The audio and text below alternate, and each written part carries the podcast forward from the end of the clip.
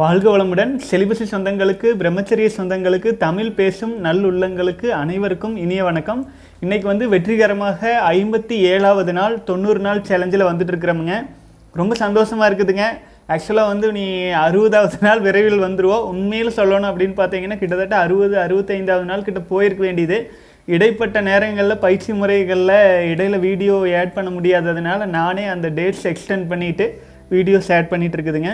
Okay இன்னைக்கு வந்து பார்த்தீங்கன்னா அறுபது நாட்கள் வரை ஃபாலோ பண்ணிட்டு வந்த சகோதரர்கள் ஐம்பத்தி ஒன்பது நாட்கள் அறுபது நாட்கள் ஃபாலோ பண்ணுறாங்க அப்படின்னா it is kind of golden jubilee மாதிரிங்க மிக சிறப்பான நாட்களை நோக்கி நம்ம போயிட்டுருக்குறோம் ஆகவே சகோதரர்களே மன உறுதியோட தொண்ணூறு நாள் சேலஞ்ச் அப்படிங்கிறது நம்முடைய வாழ்க்கையை நம்மளே செ உளிய வச்சு செதுக்கிக்கிற மாதிரி அப்படின்ட்டு மன உறுதியோடு போயிட்டுருக்கலாம். வாழ்க வளமுடன். இன்றைக்கி வந்து கேள்வி பதில் நிகழ்ச்சிக்கு போயிடலாம் தினமும் ஒரு மணி நேரத்துக்கு மேலே போயிட்டு இருந்துச்சுன்னா ரொம்ப டயர்ட் பண்ணி விட்டுட்டு இருக்கிறேன்னு நினைக்கிறேன் ஸ்டூடெண்ட்ஸை ஓகே இன்றைக்கி வந்து முடிந்தவரை கேள்வி பதில்களை வந்து ரொம்ப டெப்த்தை எடுத்து பார்த்துட்டு போகலாங்க வாழ்க வளமுடன். இன்னைக்கு ஒரு சகோதரர் இமெயிலில் வந்த கேள்வி பதில் பார்த்துடலாம். சகோதரர் கேட்டிருக்காரு. ஆக்சுவலாக இப்போ தான் அந்த மெயில் வந்துச்சு. ஓப்பன் பண்ண உடனே சரி அவரோட மெயிலில் இருந்து ஆரம்பிச்சிடலாம் அப்படின்ட்டுங்க. பெயர் படிக்கல. கோபம் கவலை. எதால் இருந்தால் உயிர் சக்தி கோபம் கவலை இதெல்லாம் இருந்தால் உயிர் சக்தி வீணாகும்னு சொன்னீங்க. ஆனால் ஒரு விஷயத்தில் சாதிக்கணும்னா வெறி இருந்தால் சாதிக்க முடியும். ஹாப்பியாக படிக்க ப படித்தா படிக்க முடியல ப்ரோ வெறியோட படித்தா தான் படிக்க முடியுது. ஒரு நிம்மதி கிடைக்குது. ஆனால் சின்சியராக படிச்சுட்டு நல்லா ரிலாக்ஸ் பண்ணிப்பேன் ப்ரோ இந்த மாதிரி வெறியோட படித்தா நம்மளோட உயிர் சக்தி வீணாகுமா ப்ரோ சூப்பர் கொஸ்டினுங்க வாழ்க வளமுடன். வாழ்க்கையில் லட்சியம் அப்படிங்கிற ஏதானும் ஒன்றை அடையணும் அப்படின்னா அதுக்கு வைராக்கியம் முக்கியம் அப்படின்னு நான் சொல்லிட்டு இருப்பேனுங்க. நீங்கள் சொல்கிற வெறியும் வைராக்கியமும் இரண்டும் ஒன்று தானுங்க அப்புறம் வந்து பார்த்தீங்கன்னா அது எதுக்காக அது வந்து உயிர் சக்தி வீணாக்குமான்னு கேட்டிங்கன்னா நிச்சயமாக உயிர் சக்தி அப்படிங்கிறது வந்து நம்ம என்ன செஞ்சாலும் ஏதேனும் ஒரு வகையில் வீண் தான் ஆகும். ஆனால் கோபத்தினாலையும் கவலையினாலையும் வருத்தத்தினாலே வீணாகிறது வந்து அபரிமிதம். அதாவது வீணாகிறது நமக்கு பிரயோஜனம் இல்லாமல் வீணாகுது. கரெக்ட்டுங்களா? ஆனால் இந்த மாதிரி நீங்கள் சொல்கிறீங்க இல்லைங்களா ஒரு வைராக்கியத்தோட நான் வந்து வித்து சக்தி நாற்பத்தெட்டு நாள் வீணாக்க மாட்டேன் ஒரு மாதம் ஒரு வருஷம் வீணாக்க மாட்டேன் அப்படின்ட்டு இருக்கிறது வந்து அது ஒரு வைராக்கியம் அது ஒரு வெறி. அந்த வெறி எப்படி வரும் அப்படின்னா நம்ம வாழ்க்கையில் நம்முடைய முன்காலங்களில் யாராச்சும் நம்மளை இன்சல்ட் பண்ணியிருக்கலாம் நம்மளை வந்து சீப்பாக பார்த்துருக்கலாம். இந்த மாதிரி பல்வேறு ஒரு ஸ்ட்ரகிள்ஸ் ஹேண்டில் பண்ணிட்டு வந்திருப்போம் இல்லைங்களா? ஏதேனும் ஒரு சூழ்நிலையில் வந்து நம்ம வந்து அடுத்தவங்க அடுத்தவங்க முன்னாடி வந்து தாழ்ந்து போகிற சூழ்நிலை வந்திருக்கலாம் அவங்கள எல்லாரையும் விட சிறப்பாக வரணும் அப்படிங்கிற ஒரு ஊக்கம் இருக்கலாம் ஆச்சுங்களா? ஏன்னா நம்ம லட்சக்கணக்கான கோடிக்கணக்கான உயிரணுக்களை நம்முடைய சகோதரர்களை பின்னால் தள்ளிட்டு தான் நம்ம வந்து பிறந்தோம். கரெக்ட்டுங்களா? எதற்காகவும் யாருக்காகவும் கீழே இறங்கி போகணும் அப்படிங்கிற மனநிலை யாருக்குமே கிடையாது. அனைவருமே சுதந்திரத்தையும் தன்னுடைய முழுமைத்தன்மையும் நோக்கி தான் போயிட்டு இருக்காங்க. அதில் பாதிப்பு வரும்போது அது வந்து ஒரு வெறியாகவும் இதை அச்சீவ் பண்ணணும் இதை முடிக்கணும் அப்படிங்கிற ஒரு வேகம் வரும். அது இருக்கிறது ரொம்ப நல்லது. அது வந்து உங்களுக்கு ஊக்கத்தை கொடுக்கும். அதே சமயத்தில் உயிராற்றல் வீணாகிறது. ஒற்றை வழி பாதையில் வீணாகும். கரெக்ட்டுங்களா ஒற்றை வழி பாதை அப்படின்னு எப்படி சொல்கிறதுனாங்க இப்போ நம்ம ஒரு ஹாப்பியான சூழ்நிலையில் எந்த கவலையும் இல்லாமல் ஏகாந்தத்தில் ஒரு காரியத்தை செய்யணும் அப்படின்னா அப்போது அது முழுமையான ஒரு தியான நிலையில் இருக்கிறவங்க அந்த காரியத்தை சிறப்பாக குழப்பம் இல்லாமல் செஞ்சிட்ருப்பாங்க அதே பல்வேறு குடும்ப சூழல் மற்றும் இக்கட்டான சூழ்நிலைகளை வாழ்ந்துட்டு இருக்கிறதுனால அதில் இருக்கிற சகோதரர்கள் என்ன பண்ணுவாங்க அப்படின்னா அந்த மாதிரி ஒரு அமைதியாக ஒரு அச்சீவ்மெண்ட் பண்ணுறது கஷ்டம். அப்போ அவங்களுக்கு இதெல்லாம் ஒரு மோட்டிவேஷனாக இருக்கும். அந்த அந்த மாதிரியான ஸ்ட்ரகிள்ஸ் நம்ம பட்ட ஸ்ட்ரகிள்ஸே நம்ம பெற்றோர்கள் பெற்ற அவமானம் நம்முடைய சமுதாயம் பெற்ற பெற்ற அவமானம் நம்ம வந்து அப்போ வந்து பார்த்தீங்கன்னா ஒரு நாட்டுக்கு இன்னொரு நாட்டுக்கு பகை வருது வெறி வருது ஏன்னு கேட்டிங்கன்னா ஏதேனும் ஒரு சூழ்நிலையில் அவங்க நம்மளை வஞ்சி வஞ்சிச்சிருப்பாங்க அல்லது துரோகம் செஞ்சுருப்பாங்க அதெல்லாம் ஒரு வெறியாகவும் கோபமாகவும் மாறி இருக்கும் இல்லைங்களா? அது நமக்கு வந்து ஒரு விதத்தில் ஒரு குறிப்பிட்ட காலம் வரை ஒரு ஊக்கம் கொடுக்கும். என்ன ஊக்கம்னு கேட்டிங்கன்னா நம்முடைய கவனம் சிதறாமல் ஒரு குறிப்பிட்ட விஷயத்தில் ஃபோக்கஸ் செய்வதற்கு இந்த வெறி அப்படிங்கிற விஷயம் வைராக்கியம் அப்படிங்கிற விஷயம் ரொம்பவே உதவும். நீங்கள் வந்து ஒரு ஃபார்ட்டி எயிட் டேஸ் நம்முடைய செலிபஸை ஃபாலோ பண்ணணும் அப்படின்னாலும் இதே வெறி இதே வைராக்கியம் தேவை. அது இருந்துச்சுன்னா தான் நம்மளால் அச்சீவ் பண்ணவே முடியும். நீங்கள் வந்து படிக்கிறதுல இதில் சொல்கிறீங்க என்னுடைய லைஃப்புமே பா படி பள்ளி கல்வி பருவங்கள்லாம் இந்த மாதிரி தானுங்க. ஏதாச்சும் ஒரு மோட்டிவேஷன் வேணும் அப்படின்னா நம்மளை யாரெல்லாம் இன்சல்ட் இன்சல்ட் பண்ணியிருக்கிறாங்க அப்படின்னு தேடி பிடிச்சி இவங்களுக்காகவே நம்ம முன்னேறணும் இவங்களுக்காகவே நம்ம ஜெயிக்கணும் அப்படின்னலாம் தோணுங்க. ஸோ அந்த மாதிரியான வெறியோ இதோ வந்து உங்களை வீக்னஸ் பண்ணாது. மாறாக வேறு வேறு விஷயங்களில் கவனம் சிதறிட்டு இருக்கும் இல்லைங்களா? அந்த சிதறல்களை எல்லாம் சீரமைச்சு உங்களை வந்து ஒரு ஒரு குறிப்பிட்ட பாதையில் எடுத்துகிட்டு போகும். இதுவும் ஒரு வகையில் வந்து பார்த்தீங்க அப்படின்னா தியானம் தான் சரிங்களா? ஆகவே மற்ற மற்ற எந்த இதுலேயும் கவனம் செலுத்தாமல் ஒரு குறிப்பிட்ட விஷயத்தில் உங்களை கவனம் செலுத்த வைக்குது அந்த வைராக்கியம் அப்படின்னா அது நல்லது. அதை நீங்கள் எடுத்துகிட்டு போகலாம் தவறில்லை நல்லா படிங்க நல்ல மதிப்பெண் பெறுங்க வாழ்க வளமுடன். இன்னொரு கேள்வி கேட்டிருக்கீங்க. அதாவது நம்ம பாடியில் இருந்து வேஸ்ட் வெளியாகும் போது ஒரு சாட்டிஸ்ஃபைடு ஃபீல் கிடைக்குது ப்ரோ அப்போவும் உயிர் சக்தி வீணாகுதா ப்ரோன்னு கேட்டிருக்கீங்க. கண்டிப்பாக சகோதரரே நம்முடைய உடலிலிருந்து தேவையற்ற கழிவுகள் வீணாகும் போது ஒரு இன்பமான மனநிலை உருவாகும். நம்பர் ஒன்று கரெக்டுங்களா அதே மாதிரியே அதே மாதிரியே ஒரு வாரிசை உருவாக்க வேண்டும் தன் சந்ததிகளை உருவாக்க வேண்டும் அப்படின்றாலும் நம்முடைய உயிராற்றல் சந்தோஷமாக வெளியில் போகிற காரணத்தினால நம்மளை நம்பி நம்ம அப்பா நம்மை ஒரு தகுந்த தாயாரை தேர்ந்தெடுத்து அவங்கக்கிட்ட அனுப்புகிறாங்க அப்படிங்கிற ஒரு சந்தோஷத்தில் போகுது. அப்படி போகிறதுனாலே நமக்கு ஒரு இன்பம் சிற்றின்பம் அப்படிங்கிறது கிடைக்கத்தான் செய்யுது. மக்கள் என்ன பண்ணிடுறாங்க? கழிவு வெளியேறும் போது இன்பம். அதனால விந்து சக்தி வெளியேறும்போது இன்பமாக இருக்குது. அதனால வெளியேற்றுறது நல்லதா அப்படிங்கிற மாதிரி எது எதுலெல்லாம் நம்மளை பலவீனப்படுத்தணுமோ அந்தந்த உதாரணங்களை எல்லாம் வச்சு வச்சு வச்சு வச்சு நம்மளை பலவீனப்படுத்துகிறாங்க எது க உடலில் கழிவுப் பொருள் வெளியானால் இன்பமாகத்தான் இருக்கும் அப்படின்லாம் சொல்கிறாங்க இன்னொரு சின்ன உதாரணம் சொல்கிறேன் நான் ஏற்கனவே ஒரு நாய் ஸ்டோரி சொல்லியிருப்பேன் தெரியுங்களா? அதாவது ஒரு மனிதனுக்கு அந்த ஒரு இன்பம் அப்படிங்கிற ஒரு விஷயம் கிடைக்குது அப்படின்னா அந்த இன்பம் நம்முடைய உயிராற்றல் அபரிமிதமாக வீணாவதற்கான ஒரு அறிகுறி. துன்பம் அப்படிங்கிற இன்பம் ஒரு உணர்வு கிடைச்சாலும் உயிராற்றல் அபரிமிதமாக வீணாகிறதுக்கான ஒரு மிகச்சிறந்த அறிகுறி. இதற்கான சின்ன விளக்கத்தை நான் உங்களுக்கு கொடுக்குறேன். அதுக்கு முன்னாடி ஒரு நாய்க்குட்டி ஸ்டோரின்னு சொன்னேன் இல்லைங்களா? ஏற்கனவே சொல்லியிருந்தாலும் நான் வந்து கவலைப்படாமல் சொல்கிறேன் நீங்களும் கேளுங்க மறுபடியுமே. ஒரு நாய் வந்து ரோட்டில் போயிட்டு இருந்துச்சுங்களாமா? அது எலும்பு எடுத்து கடிச்சிச்சிங்களாமா? அது கடிக்கும்போது பாரு காஞ்சு போன எலும்பு தான். ஆனாலுமே அதுக்கு அதிசயமாக கிடச்சிருக்குது. அது என்ன பண்ணுது? வாயில் வச்சு கருக்கு முறுக்கு கருக்கு முறுக்குன்னு கடிக்கிறக்க ஆரம்பிச்சிருச்சு. அது கடிக்க கடிக்க கடிக்க என்ன ஆகுது? நாக்கு அதில் பட்டு அதோடைய வாயிலேருந்து வாயிலேருந்தே ரத்தம் வருது. ஆனாலுமே அந்த எலும்புலேருந்து ரத்தம் வர்றதா நினச்சிக்கிட்டு உறிஞ்சி உறிஞ்சி உறிஞ்சி உறிஞ்சி குடித்து கடைசியில் அந்த நாயோட நிலைமை என்ன ஆகும் ரத்தமெல்லாம் கழிவாக மாறிட்டு இருக்குது அதோட உடம்புல. ஆனால் போயிட்டு இருக்கிறது உயிராற்றல். ஆச்சுங்களா? உயிராற்றல் கலந்த ரத்தம் ப அபரிமிதமாக போகுது. அப்போ என்ன ஆகும்? கடைசியில் அது கடைசி சொட்டு ரத்தம் போயில் அதுக்கு மரணம் தானே? அதுக்குள்ளே விழிச்சிருச்சுன்னா தப்பிச்சுக்கொள்ளீங்களா ஐயோ அப்படின்ட்டு எனர்ஜி போயிடுச்சு இதுக்கு மேலே முடியாது அப்படின்னு உடல் சொல்ல அது விட்டுரும். இல்லைன்னா அதுக்கு பாதிப்பு வரும். ஆச்சுங்களா? இதே மாதிரி தான் நீங்கள் ஒரு ஜிலேபி சாப்பிட்றீங்க. ஜிலேபி. ம்? அது வந்து முதல்ல நீங்கள் சாப்பிடும்போது உடலில் காந்த ஆற்றல் ஒரு ஒரு நூறு மடங்கு காந்தாற்றலோடு இருக்கீங்கன்னு வைங்க. ஒரு ஜிலேபி சாப்பிட்டோன்னே அது எண்பது மடங்காக மாறிடுது. மூணு ஜிலேபி நாலு ஜிலேபி அஞ்சு ஜிலேபின்னு சாப்பிட்டதுக்கப்புறம் மறுபடியும் நான் ஒரு பத்து ஜிலேபி எடுத்து வச்சா நீங்கள் சாப்பிட்டா அது ஜிலேபியாடையே இருக்கும். சொல்லுங்கள் அப்போது இன்பம் அப்படிங்கிறது வந்து நீங்கள் சாப்பிட்டு இருந்த சிலேபிலேயே இருக்குது. கிடையாது. அதே மாதிரி தான் இனப்பெருக்க உணர்வுமே. சரிங்களா? இன்பம் அப்படிங்கிறது வெளியிலிருந்து வர்றதில்லை. உங்களுடைய உறுப்பிலிருந்து உங்களுக்கு கிடைக்கிறது தான் இன்பம். ஆச்சுங்களா? அது வந்து தொடர்ந்து செஞ்சீங்கன்னா உங்களுக்கு காந்த ஆற்றல் உயிராற்றல் சக்தி அது இருக்கிற வரைக்கும் இன்பமாக இருக்கும். அது போனதுக்கப்புறம் இன்பமாக இருக்குங்களா? சரி. நீங்கள் நீங்கள் வந்து விந்து சக்தி வீணாக்குறது மூலமாக இன்பம்னு சொன்னால் சரி வீணாக்குங்க. ஓகே மறுபடியும் வீணாக்குங்க. சரி மறுபடியும் மறுபடியும் வீணாக்குங்க. அப்புறம் அங்கே இன்பமாகாது. அது மிகப்பெரிய மிகப்பெரிய பயமாகி ஒரே நாளில் சொல்கிறேன் நான். போக போக போக கடைசியில் என்ன ஆயிரும்? எனர்ஜியே இருக்காது. வீக்னஸ் ஆகும். பாடி வீக்னஸ் ஆகிறத நம்மளால உணர முடியுதுங்களா? முடியலையா? அந்த அளவுக்காச்சும் அறிவு நம்மளுக்கு இருக்கு இல்லைங்களா? ஆண்டவன் கொடுத்துருக்கிறாரல்ல. அது என்ன காரணம்னா நம்முடைய உயிர் சக்தி வீணாகுது. அப்போ நமக்கு எனர்ஜி குறையுது. எனர்ஜி குறைஞ்சிச்சு அப்படின்னா பலவீனம் ஆகுது. ஆகவே கழிவுப் பொருள் வெளியேறது மூலமாக கிடைக்கிற இத்தனை இன்பத்தினால உயிராற்றல் வீணாகுது. அது இதுன்னு நீங்கள் கவலை கொள்ள வேண்டியதில்லை. தி அல்டிமேட் ரியாலிட்டி ஈஸ் விந்து சக்தியை வீணாக்கும் போது அபரிமிதமாக உயிராற்றல் வீணாகும். அது வந்து நம்முடைய லட்சக்கணக்கான வாரிசுகள். நம்ம நம்பி ஆண்டவன் கொடுத்துருக்குறாங்க நம்ம வாரிசுங்க அதெல்லாம் அதெல்லாம் வீணாக்கக்கூடாது மன உறுதியோடு எடுத்துகிட்டு போகணும். அப்புறம் வந்து பார்த்தீங்கன்னா ஒரு ஒரு சொட்டு விந்து சக்தி உற்பத்தி ஆகும்னா உடலில் இருக்கிற அல்டிமேட் பிளட்டு எத்தனை வேணுங்க? நாற்பதுலேருந்து நூற்றி இருபது சொட்டு வரைக்கும்.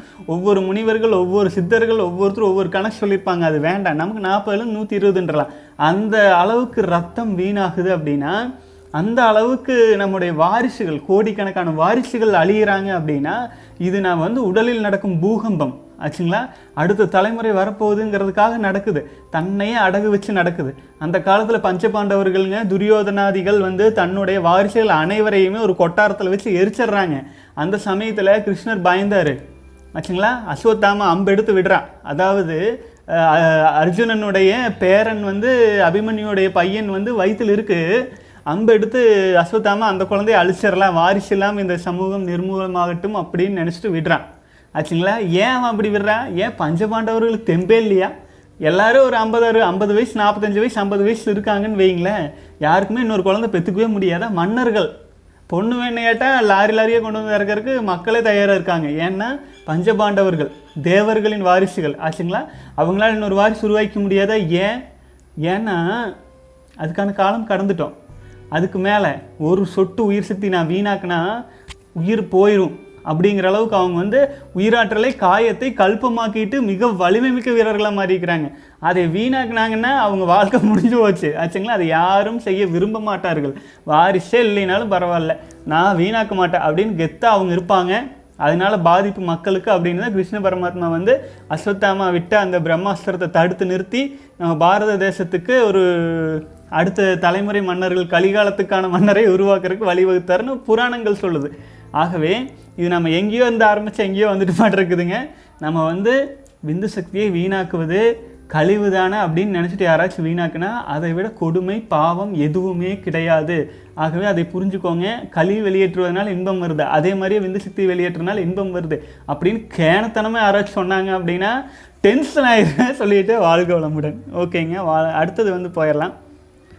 சில சௌர் சகோதரர் வந்து கேள்வி பதில் கியூ அண்ட் ஏ போட்டு போட்டு கேட்டிருக்கீங்க. சகோதரரே அதே மாதிரியே கியூ அண்ட் ஏ போட்டு எனக்கு கேளுங்க. வாழ்க வளமுடன். அண்ணா எனக்கு வந்து முப்பத்தி ரெண்டு திருமணம் ஆகவில்லை. கடந்த பதினேழு நாட்களாக நோ ஃபேப்ல இருந்தேன். இன்று செக் செய்து பார்க்கலாம் என்று பான் ஓப்பன் செய்தேன். ஏன் இந்த பழக்கம்? சொல்லுங்கள் அட் தி எண்ட் மாஸ்டர்பேட்டட் பண்ணிவிட்டேன். I feel ashamed of me sorry sir okay கேள்வி என்னென்னு பார்க்கலாம். பதினேழு நாட்களுக்கு பின் மாஸ்டர்பேட் செய்தேன். செமன் நீர்த்தித்தான் உள்ளது. நோ இம்ப்ரூவ்மெண்ட் அண்டு விந்து சீக்கிரம் வெளிவந்து விட்டது ஆஸ் யூஸ்வல் பதினேழு நாள் நோ ஃபேப்பில் இருந்தும் பயனில்லாத மாதிரி இருக்குது சார் ஆறு மாதத்தில் திருமணம் நடக்க உள்ளது ஆறு மாதம் நோ ஃபேப்பில் இருந்தால் என் பிரச்சனை சரியாகுமா? விந்து கெட்டிப்படுமா? Premature ejaculation சரியாகுமா? உடல் தளர்ச்சி சரியாகுமா? சரி ஆகிறது கஷ்டம். சரிங்களா? சரியாகிறது கஷ்டம். ஏன்னு கேட்டிங்கன்னா நீங்கள் என்ன முப்பத்தி ரெண்டு வயசு? பன்னெண்டு பதினஞ்சு குறைஞ்சபட்சம் ஒரு பதின பதிமூணு வருஷம் வீணாக்கி இருப்பீங்களா அதில் ஒரு பத்து நாள் கூட பதினஞ்சு வருஷமாக நீங்கள் நிறுத்து போக வச்சதை எப்படி ஒரு நீங்கள் பதினஞ்சு நாளில் டெஸ்ட் பண்ணிவிட்டு கெட்டி ஆயிருங்கிறீங்க? நான் என்ன சொல்கிறேன் கடினத்தன்மை ஆகிறதெல்லாம் வந்து பார்த்தீங்கன்னா குறைஞ்சபட்சம் நூற்றி எட்டு நாளெல்லாம் கடக்கணும். அதுக்கப்புறமேல் வந்து நீங்கள் வந்து கீழ்நிலை எண்ணங்கள்ல இருந்தீங்கன்னா அது கடித்தனத்தன்மையே ஆகாது. ஒரு ஒரு வெப்பத்திலேயே தகுச்சிட்ருக்கும் நீங்கள் வந்து விந்துஜய பயிற்சியோ ஏதேனும் ஒரு பயிற்சிகள் அல்லது காயகல்ப பயிற்சியில் நீங்கள் முன்னாடி இணைஞ்சு பயிற்சி இருந்தீங்கன்னா அதையும் செய்யுங்க.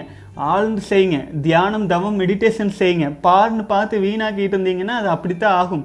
நான் என்ன சொல்கிறேன் அருமையான வாய்ப்பு. ஆறு மாதம் உங்களுக்கு கிடச்சிருக்கு. ஆறு மாதம் நீங்கள் ஏன் ஆறு மாதம் ஏன் நீங்கள் பயன்படுத்தக்கூடாது? ஆறு மாதம் நீங்கள் ஏன் இப்படி வீணாக்குறீங்க? பதினேழு நாள் நீங்கள் கட்டுப்படுத்திட்டீங்க. அதுக்கப்புறம் உங்களுக்கு அட்ஜஸ்ட் கிடையாது. முடிஞ்ச அளவு கண்ட்ரோல் பண்ணியிருக்கலாம். அதையும் மீறி இன்றைக்கி வந்து செக் பண்ணி பார்க்கலான்னு நீங்கள் பார்த்துருக்கீங்க. செக் பண்ணி பார்க்கலான்னு பார்க்க வேண்டிய விஷயங்களா அது? சொல்லுங்கள் திருமணம் எதுக்குன்னு கேட்குறேன் நான். திருமணம் எதுக்கு? சாரிங்க ஏன்னா ஆறு மாதத்தில் கல்யாணத்தை வச்சுட்டு வேறு பிள்ளை பார்க்குற நமக்கு வெக்கமே இல்லை. யோசிச்சு பாருங்க வெக்கமே இல்லை நம்மளுக்கு. தவறு தானே. ஆறு மாதத்தில் கல்யாணம் பண்ணி போகிறோன்னு தெரியுது. இன்னொரு பெண்ணின் உடலை போய் நம்ம ரசிக்கிறோம் அப்படின்னா நமக்கு வர்ற வாழ்க்கை துணை அந்த லட்சணத்தில் தான் இருக்கும். ஆகவே தயவு செஞ்சு இந்த மாதிரி விஷயத்தில் நீ இறங்கிடாதீங்க நீங்கள் வீணாக்குனது வந்து உங்களுடைய வாரிசு. வாரிசு எல்லாம் இழந்ததுக்கப்புறம் எனக்கு வாரிசு வருமா அப்படின்னு கேட்டால் உயிராற்றல் திணிவடையணும் நீங்கள் பதிமூணு வருஷம் இழந்த இழப்புக்கு அதாவது கறந்த பால் முளை புகா கடைந்த வெண்ணெய் மோர் புகான்ட்டு சித்தர்கள் சும்மா எழுதி வைக்கல. ஆச்சுங்களா? வீணாக்கிட்டீங்கன்னா வீணானது தான் அது நீங்கள் அச்சீவ் பண்ணோன்னா மறுபடியும் அதுக்கான டைம் எடுக்கும் பதிமூணு வருஷம் காப்பாற்றிருந்தீங்கன்னா நீங்கள் எப்பேற்பட்ட மனுஷனாக மாறிக்கிறது எத்தனை சக்தி ஆகிறது? சும்மா விந்து சக்தி வெளியாகிட்டு அதை என்ன கால்குலேஷன் பண்ணிகிட்டு இருக்கிறீங்க? அதெல்லாம் தவறு. நான் சொல்கிறேன் பாருங்க கடினத்தன்மை ஆகும் அப்படின்னா கல்லாயிராது. நான் பாதரசத்தை உதாரணம் சொல்லியிருப்பேன். கடினத்தன்மை ஆகுதுங்கிறது நம்ம உடலில் உயிர் சக்தியின் திணிவு. விந்து விந்துல வந்து கடினத்தன்மை இல்லை. உயிர் சக்தி திணிவாகுது. உடலே திணிவாகுது. உடலில் உடலே காயமே கல்பமாக மாறும். நீங்கள் விந்து சக்தி வீணாக்காமல் இருக்கும்போது ஓஜஸ் ஆகும் தேஜஸ் ஆகும் பாடி வந்து திணிவு அடையும் ஆச்சுங்களா? அந்த திணிவடைகிறதுனால அழுத்தம் அதிகமாக இருக்கிறதுனால நீங்கள் விந்து சக்தி வீணாக்கும் போது நிறையா இருக்கும்போது கொஞ்சம் கடினத்தன்மையாக வரும். ஆச்சுங்களா? கடின பாதரசம் மாதிரி கடினத்தன்மையாக அது நல்ல திக்னஸ் ஆகும் உண்மையிலேயே ஆகும். ஆனால் அதுக்கு வந்து நீங்கள் பதில் பத்து பதினஞ்சு நாள் கிடையாது. நாற்பத்தி எட்டு நாள் மினிமம் நீங்கள் கடந்தாகணும். நாற்பத்தி எட்டு நாள் நீங்கள் கடந்தாலுமே நாற்பத்தி எட்டு நாள் நீங்கள் தியானத்தில் கடந்துட்டு இருக்கிறீங்களா யோகத்தில் கடந்துட்டு இருக்கிறீங்களா இல்லை ஒரு அஹ், தவிச்சிட்டே கடந்துட்டு இருக்கிறீங்களான்னு வித்தியாசம் இருக்குது. அப்படியே நீங்கள் வந்து தியானத்துலேயும் யோகத்துலேயும் அதுக்கு தான் நம்ம கிளாசிக் சிலிபஸ் இலவசமாக கொடுத்துட்டு இருக்குது. ஆச்சுங்களா? அதில் கலந்துக்கிட்டு ஒரு தியானத்துலேயும் யோகத்துலேயும் டுவெண்ட்டி ஃபோர் ஹவர்ஸ் மெடிடேஷன் நான் சொல்லியிருக்கேன் பாருங்கள் அரை மணி நேரம் கிடையாது. கிடையாது. பிரம்மச்சரிய வாழ்க்கை முறைன்னு விளையாட்டுங்களா? அந்த காலத்தில் ஏன் பைத்தியம் பிடிச்சிட்டா காட்டுக்குள்ளே போனாங்க? வாழ்க்கை முறையில் சாதிக்க வேணும்னு நினச்சா நம்ம வந்து வைராக்கியம் வேணும். ஆச்சுங்களா? ஆகவே நான் அவங்க பேர் படிக்காதனால தான் கொஞ்சம் உரிமையோடு நான் சொல்லிட்டேன். வாழ்க வளமுடன். புரிஞ்சுக்குங்க. நம்முடைய உயிராற்றலை வீணாக்குவது நம்முடைய உயிரின் மீது வச்சு நாம் பார்க்க வேண்டிய விஷயம். நம்ம சாகலாங்க. நம்ம வாரிசுகள் அழிக்கலாமா? உங்கள் பையனை நீங்களே அழிப்பீங்களா? தப்பு இல்லை தப்பு பண்ணக்கூடாது. திரும்ப திரும்ப நான் சொல்கிற கேளுங்க. யாரோ என்னவோ சொல்லிட்டு போகிறாங்க நம்ம சித்தர்கள் என்ன சொன்னாங்க? நம்ம முன் முன்னோர்கள் என்ன சொன்னாங்க? யோசிச்சு பாருங்க பெரிய கோயில் இவ்வளோ பெரிய கோயில் கட்டி வச்சுக்கிறாங்களே நம்மளால் சென்னை விமான நிலையத்தில் ஒரு கண்ணாடி மாட்ட முடியுதா? என்ன ஒரு ஸ்ட்ராங் நம்ம இப்போ? சொல்லுங்கள் அப்போது அந்தளவுக்கு வலிமை எங்கேருந்து வந்துச்சு? எப்படி வந்துச்சுன்னு சொல்லுங்கள் அவன் வெளிநாட்டுக்காரன்லாம் பார்த்துட்டு ஏலியன்ஸ் வந்து கட்டினாங்கங்கிறாங்க. ஆனால் நம்மளுக்கு அப்படியா? எவ்வளோ ஸ்ட்ரென்த் இருந்திருக்கும் நம்மளோட தமிழ் கலாச்சாரத்தில். உலகமே திரும்பி பார்க்குற அளவுக்கு இன்றைக்கி அமெரிக்க அதிபருடைய ட்ரம்ப் நினச்சா கூட இந்த பெரிய கோயில் கட்ட முடியுமா? சொல்லுங்கள் நம்மளை நம்ம வந்து கேவலப்படுத்தி நம்மளை சீப்பாக பார்த்து நம்மளவே நம்ம வீக்காக நினச்சிட்டு நம்ம இருக்கிற விஞ்ஞானத்தை நம்ம நெருப்பை சாப்பாடு பண்ணுறதுக்கு பயன்படுத்துறதுக்கு பதிலாக நம்மளை எரிச்சுட்ருக்கோம் ஆச்சுங்களா? அதனால தான் வந்து நான் முக்கியமாக வந்து மொபைல் ஃபோன்லலாம் உங்ககிட்டயே வர்றதுக்கு காரணமே அதெல்லாம் பார்த்தா வீக்னஸ்ஸு வேண்டாம் விட்டுருங்க. இனிமேல் ஆயினும் இனிமேல் ஆயினும் இந்த நிமிஷம் முதல் கொண்டு விந்து சக்தி வீணாகிறது பாவம் பாவம் பாவம்னு மன உறுதியோடு நினச்சிக்கங்க. நிச்சயமாக உங்களால் கடந்து வர முடியும். நான் உங்கள் கூடவே வந்துட்டுருக்கிறேன் ஆறு மாதம் கழித்து கான்டாக்ட்லேயே இருங்க. நான் நிச்சயமாக சொல்கிறேன் திருமணம் பண்ணிக்கிறீங்க பண்ணிக்கல. அதை பற்றி நான் சொல்ல. ஆறு மாதம் கழிச்சு நீங்கள் பண்ணிக்கங்க. ஒன்றும் தவறு இல்லை ஆனால் இருபத்தஞ்சி வயசு வரைக்கும் நீங்கள் வீணாக்கி இருக்கும்போது அந்த நீர்த்தத்தன்மைக்கான கெப்பாசிட்டி குறைஞ்சிருது. அதுவும் இல்லாமல் நீங்கள் பயிற்சிகள் செஞ்சால் தான் மீண்டே வர முடியும். இதில் திரும்பவும் ஆறு மாதம் கல்யாணத்தை வச்சுட்டு இப்போ வீணாக்கி இருக்கிறோம்னா நம்ம எப்பேற்பட்ட அதிமேதாவிகளாக இருப்போம்? அப்படிங்கிறது எனக்கு கஷ்டமாக இருக்குது. போகிற பக்கம் பார்த்தா நான் அந்த ஒரு தாத்தா வந்து உட்காந்துட்டு மருந்து பாட்டிலெல்லாம் வச்சுட்டு பேசி வருவாருங்க. அந்த மாதிரி ஆயிரும் மாட்டிருக்குது. அதனால பயமாக இருக்குது நம்ம வந்து தியானம் யோகம் மெடிடேஷன் வழியில் வந்து விந்து சக்தியை கையாண்டுட்டு இருக்கிறோம். நமக்கு வந்து மருந்து பாட்டலோ அது இதோ எதுவும் தேவையும் இல்லை. நமக்குள்ளேயே மருத்துவர் இருக்கார். நான் சொல்கிறத பொறுமையாக கேளுங்க.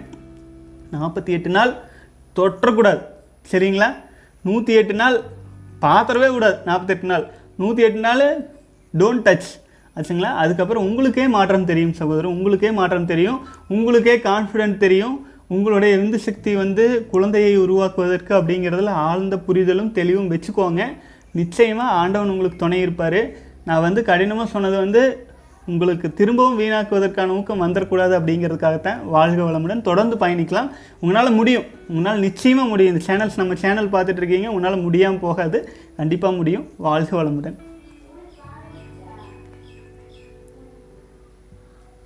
அடுத்தது வந்து பார்த்தீங்கன்னா மூர்த்தி அப்படிங்கிற சகோதரர் வந்து கேட்டிருக்கிறாரு. அதனால வந்து அவர் பேர் படிச்சிட்டதுனால இப்போ அந்த கே அவர் கேள்வி நான் படிக்கல.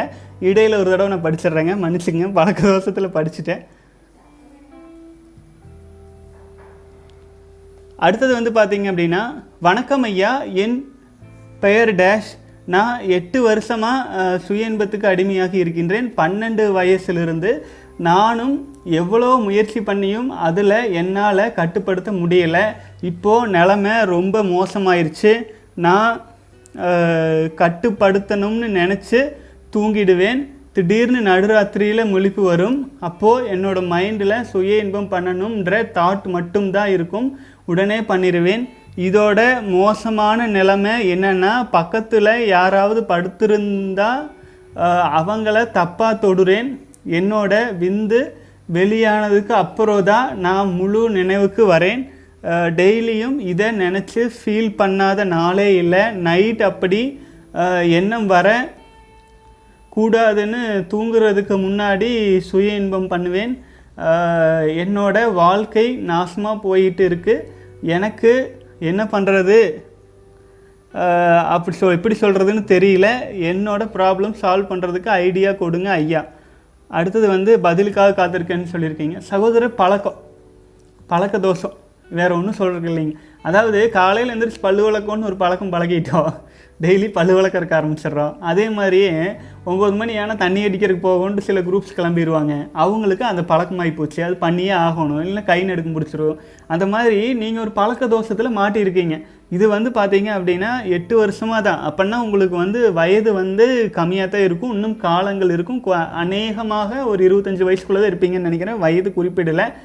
அப்புறம் அதனால வந்து பன்னெண்டு வயசுலேருந்து எட்டு வருஷம். இப்போ இருபது வயசு தான் இருக்குது ஆகவே சகோதரரே இது வந்து உடலில் உயிர் சக்தி உற்பத்தியாகும் உச்சகட்டமான டைம் இந்த பன்னிரெண்டு வயதிலிருந்து இருபத்தி ஐந்து வயது வரை இந்த இருபது பன்னெண்டு வருடங்கள் பதிமூன்று வருடங்கள் நீங்கள் எப்படி உங்கள் உயிர் சக்தியை காப்பாத்துறீங்களோ இதைய பேஸ் பண்ணி தான் உங்களுடைய எதிர்காலமே இருக்குது சரிங்களா? இதையெல்லாம் எங்களுக்கு சொல்கிற கூட ஆள் இல்லை அந்த காலத்தில். ஆச்சுங்களா? ஆனால் இப்போ நான் வந்து உங்களுக்கு சொல்லிகிட்டு இருக்கிறேன். இது இந்த பதிமூணு வருடம் பிரம்மச்சரிய காலகட்டத்தில் எவ்வளவுக்கு எவ்வளோ தெளிவாகவும் ஸ்ட்ராங்காகவும் ஒழுக்கமாகவும் இருக்கீங்களோ அவ்வளவுக்கு அவ்வளவு உங்களுடைய வாழ்க்கை மாற்றம் அடையும். ஆச்சுங்களா? அதுக்கு நான் உங்ககிட்ட சொல்கிற சில கடினமான டயட்ஸை நீங்கள் முடிஞ்சால் ஃபாலோ பண்ணுங்கள் அதாவது நான் என்ன சொல்கிறேன் அப்படின்னா உயிர் சக்தியை வீணாக்காமல் இருக்கிறதுக்காக வாட்டர் ஃபாஸ்டிங் ஆச்சுங்களா? இன்றைய தினம் நீங்கள் உயிராற்றலை வீணாக்கியிருக்கீங்க அப்படின்னா இன்றைக்கி வந்து நாளைய தினம் வெறும் தண்ணீரை தவிர்த்து எதுவும் அதுக்கு ஒரு தண்டனை. நான் சொல்கிறேன் பாருங்கள் அதுக்கு ஒரு பனிஷ்மெண்ட் இப்போ இருபத்தி நாலு மணி நேரம் எதுவும் குடிக்க மாட்டேன் தண்ணீரை தவிர்த்து அப்படின்னு ஒரு உறுதி எடுத்துக்கங்க. அந்த காலத்தில் ஏன் அத்தனை விரதங்கள் எடுத்தாங்க? தான் செய்த தவறுகளையும் பாவங்களையும் குறைப்பதற்காக. ஆச்சுங்களா? அதனால் இந்த வாட்டர் ஃபாஸ்டிங் எடுத்துக்கங்க. உடம்பெல்லாம் வீக் ஆகும். அந்த அன்னைக்கு உங்களால் நிச்சயமாக வந்து இனப்பெருக்க உணவு உணர்வுகள் வந்தாலும் செய்யறதுக்கு செய்ய மாட்டோம் அப்படிங்கறதுக்காக தான் எடுக்கிறீங்க. அதனால் செய்யாதீங்க. சரிங்களா? மறுநாள். திரும்பவும் உயிர் சக்தியை வீணாக்க மாட்டேன்னு உறுதி எடுத்துக்கங்க. ரெண்டு நாள் மூன்று நாள் போகட்டும். காலையில் பச்சை தண்ணி குடிங்க. உணவு முறைகளை எல்லாம் கொஞ்சம் குறைச்சிக்குங்க. இரண்டு வேளை உணவாக மாற்றிக்குங்க இப்போ இந்த மாதிரி வந்து வாழ்க்கை முறையை கொஞ்சம் கொஞ்சமாக கொண்டுட்டு போங்க. இது என்னென்னா நம்ம வந்து ஒரு இயற்கைக்கு எதிரான வேலை மாதிரி தான் தோணும் ஏன்னா நீங்கள் இந்த பழக்கத்தில் சிக்கிட்டீங்க. ஆனால் நீங்கள் இப்போ பண்ணிகிட்டு இருக்கிறது தான் இயற்கைக்கு எதிரான வேலை. ஆச்சுங்களா? அது இயற்கைக்கு எதிரான வேலையை நம்ம பண்ணி பண்ணி பழகிட்டதுனால நமக்கு வந்து இது நியாயமாக தெரியுது. ஆனால் நியாயமாக இருக்கிற விஷயம் ரொம்ப அநியாயமாக தெரியுது. இப்போ விந்து சக்தியை காப்பாற்றணும்னு நான் சொன்னேன்னா அநியாயமாக தெரியுது.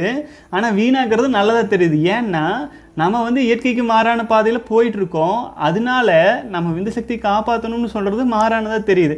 ஒரு சிலருக்கு அடிப்படை புரிதல் கூட இல்லை. விந்து சக்தி நம்பிடுச்சுன்னா அது கிணறு ஊர் ஊர் ஊர் தோண்ட தோண்ட ஊரும் என்னென்னவோ தனக்கு தகுந்தாற் போல ஒரு கேனத்தனமான தத்துவங்களை எல்லாம் வச்சுக்கிட்டு உயிராற்றலை வீணாக்கிட்டே இருக்காங்க. அப்போது நம்ம அந்த வீக்காக இருக்கும்போது அந்த மாதிரி கருத்துக்கள் மூளையில் வந்து நம்மளை மேலும் பலவீனப்படுத்துது. ஆகவே நீங்கள் மன உறுதியோடு இருக்கணும். ஆச்சுங்களா உங்கள் வயிற்றுக்கு நீங்கள் சாப்பிட்டு தான் ஆகணும். வேறு வழி இல்லை. ஆகவே வாட்டர் ஃபாஸ்டிங் எடுக்கலாம். அது ஒரு வழி. காலையில் பச்சை தண்ணியில் குளிச்சுட்டு நல்ல வகையான உணவுகளை எடுத்துக்கொண்டு வேக வைக்காத உணவுகளை எடுத்துகிட்டு மதியானம் ஒரு வேளை மட்டும் சாப்பிட்டு சில நாட்கள் கஷ்டமாகத்தான் இருக்குமுங்க. ஃபாலோ பண்ணிட்டு வாங்க. அதுக்கப்புறம் இரவு நேரங்களில் வந்து நான் என்ன சொல்கிறேன்னா சீக்கிரமாக தூங்கிட்டு எழுந்தவுடன் இயர்லி மார்னிங் எழுந்து எழுந்துட்டீங்க அப்படின்னா நீங்கள் வந்து ஒரு நல்ல சங்கல்பங்களை சொல்லிட்டு இருக்கலாம் மனசுக்குள்ளே நாள் பூரா. அதுக்கு முடிஞ்சால் கிளாசிக் சிலிபஸில் நீங்கள் இருக்கீங்களான்னு தெரியல. இருந்தீங்க அப்படின்னா ஜ இலவசமாக தான் இருக்குதுங்க. முத்திரை பதித்தல்னு ஒரு பயிற்சி நாங்கள் சொல்லித்தரோமுங்க நாள் பூரா சொல்லுங்கள் லட்சத்தி எட்டு முறை சொல்லுங்கள் மனசு தூய்மையாகட்டும் தெளிவாகட்டும் நல்லதே நினச்சிட்டு இருங்க. கண்டிப்பாக மாற்றம் வரும். இருபது வயசில் உங்களால் முடியல அப்படின்னா உங்களெல்லாம் நம்பி தான் இந்த இந்திய தேசமே இருக்குது உங்களை எல்லாம் நம்பி தான் நம்முடைய தமிழ் தேசமே இருக்குது ஆச்சுங்களா? ஆகவே இந்த வயதில் நீங்கள் வலிமையான மனிதராக உருவாகாமல் போயிட்டீங்கன்னா நாளைய சமுதாயம் ரொம்ப வீக் ஆயிரும். உங்களெல்லாம் நம்பி இருக்கோம். சரிங்களா? நீங்களாம் தான் எங்களை காப்பாற்றணும் பாதுகாக்கணும். ஆச்சுங்களா? நீங்கள் வந்து இப்படி வீக் ஆயிடக்கூடாது சரிங்களா? தயவு செஞ்சு உயிராற்றலை வீணாக்குவது உயிரின் மேலாக வச்சு காப்பாற்ற வேண்டிய விஷயம். நான் சில டிப்ஸ் இடையில சொல்லியிருக்கேன். கிளாசிக் செலிபஸியில் இலவசமான பயிற்சியில் கலந்துக்குங்க. அதில் கலந்து கொண்டு நிறைய வழிமுறைகள் இருக்குதுங்க. பல தவமுறைகள் இருக்குது மனசை கட்டுப்படுத்துறதுக்கும் இருக்குது கோபம் பயம் எல்லாத்தையுமே சரி பண்ணுறதுக்கு பயிற்சி முறைகள் இருக்குது முழு ஆர்வத்தோட முழு புரிதலோட தயவு செஞ்சு பயிற்சியில் கலந்து பயிற்சி எடுத்துக்கங்க. நிச்சயமாக பல்வேறு மாற்றங்கள் கிடைக்கும். ஒரு இருபது நாள் முப்பது நாள் எல்லாம் கடந்த பின்னாடி விந்துஜெய பயிற்சிகளை எடுத்துக்கொள்ளுங்கள். அந்த பயிற்சி எடுத்துட்டீங்க அப்படின்னா இந்த அளவுக்கு ஒரு அட்ஜஸ்ட் வரவே வராது. சரிங்களா? அது யோகிக் செலிபஸி பயிற்சி எடுத்துட்டீங்கன்னு வைங்க. உங்களுக்கு அந்த உணர்வு வந்தாலுமே உடல் சொல்லும் எனக்கு உயிராற்றல் வேணும் நீ எங்கே போய் வீணாக்குற? அப்படின்னு கேட்கும் உங்ககிட்ட. அப்போ அது வீணாக்கணும் அப்படிங்கிற அட்ஜஸ்டே வராது. அதுக்குன்னா அக்னி காந்த விந்து பயிற்சி நம்ம பயிற்சி கொடுத்துட்ருக்கோம் யோகிக் செலிபஸில் இருக்குது ஆனால் அது வந்து நான் டக்குன்னு உங்களுக்கு ரெக்கமெண்ட் பண்ண முடியாது. ஏன்னா நீங்கள் தினம் தினம் வீணாக்கிட்டு இருக்கிற ஆளு. ஆச்சுங்களா? வெறும் சட்டியில் போட்டு நீங்கள் வெறும் சட்டி காய வச்சிங்கன்னா வெந்து போயிடும் சட்டி உடஞ்சி போயிடும் அதனால இருபத்தஞ்சி நாள் முப்பது நாள் காப்பாற்றும் அளவுக்கு கெப்பாசிட்டி வந்ததுக்கப்புறம் தான் அதிலெல்லாம் சேரணும் செய்யணும். இப்போதைக்கு கிளாசிக் செலிபஸியில் கலந்து கொண்டு செஞ்சுட்டு இருங்க. வாழ்க வளமுடன். நான் என்றைக்கு உங்கள் கூடவே உங்கள் மனசாட்சி கூடவே பயணிச்சுட்டு இருக்கிறேன்.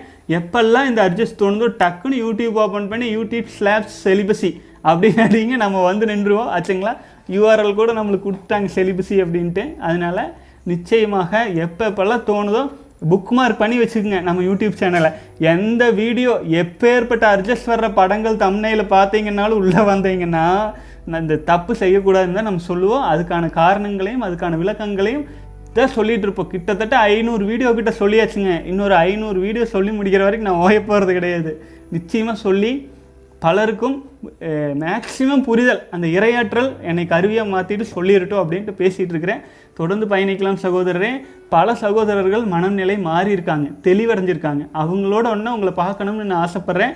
அந்த தெளிவும் புரிதலும் வேணுங்கிறதுக்காக தான் நீங்கள் கேள்வியாகவே டைப் பண்ணி அனுப்பியிருக்கிறீங்க. வாழ்த்துக்கள் வாழ்க வளமுடன். அடுத்தது வந்து பார்த்தீங்க அப்படின்னா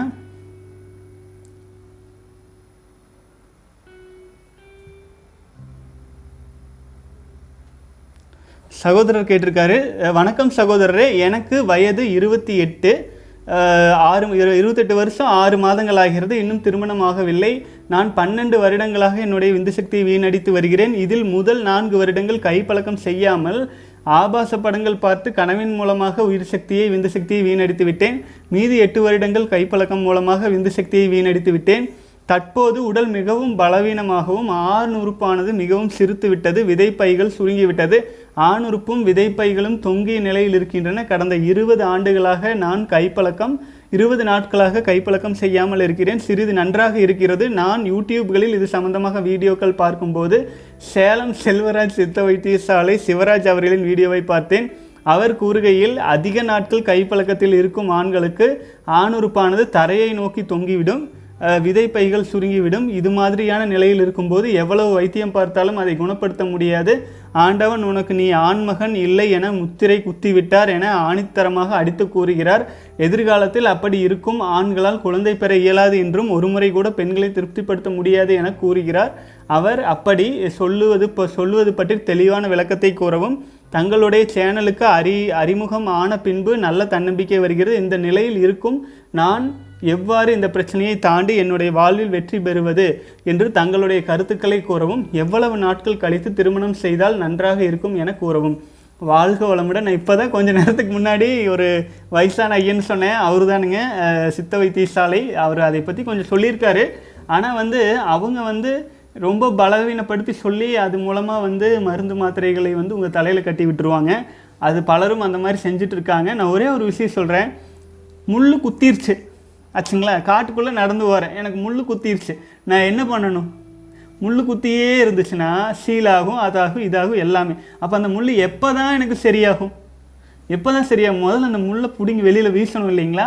ஒரு தவறான பழக்கத்தினால இந்த மாதிரி விஷயங்கள் ஏற்பட்டு விட்டது அப்படின்னா அந்த தவறான பழக்கத்தை நிறுத்தாமல் அது சம்பந்தமான விஷயங்களை தேடி தேடி என்னதான் ஆராய்ச்சி பண்ணாலும் நீங்கள் என்னத்தை தான் மருந்து மாத்திரைகளை சாப்பிட்டாலும் அது சீராகாது. அதற்காக நீங்கள் ஓரளவு ஒரு தெளிவடைஞ்சு ஒரு இருபது நாட்கள்லாம் காப்பாற்றிருக்கீங்க அதனால் வாழ்க வளமுடன் நான் சொல்லிக்கிறேன். அதாவது ஆண்களுக்கு வந்து பார்த்தீங்க அப்படின்னா விரைப்பை இனப்பெருக்கம் செய்கிற சமயத்தில் மட்டும்தானுங்க மேலே தூக்கிட்டு இருக்கும் ஆணுறுப்பு. எல்லாம் மற்ற நேரங்களில் கீழே தானுங்க இருக்கும். இயல்பு தானே? நீங்கள் யோசிச்சு பாருங்கள் உயிராற்றலையே வீணாக்காமல் இருக்கிற வட மாநிலங்களில் இருக்கும் சில துறவிகள் ச- சமண துறவிகள் நினைக்கிறேன் உடையே போட மாட்டாங்க. அவங்களது எல்லாமே சாதாரணமாக தான் இருக்கும். ஆச்சுங்களா? மேல் நோக்கியெல்லாம் இருக்காது. இயல்பே அதுதான்.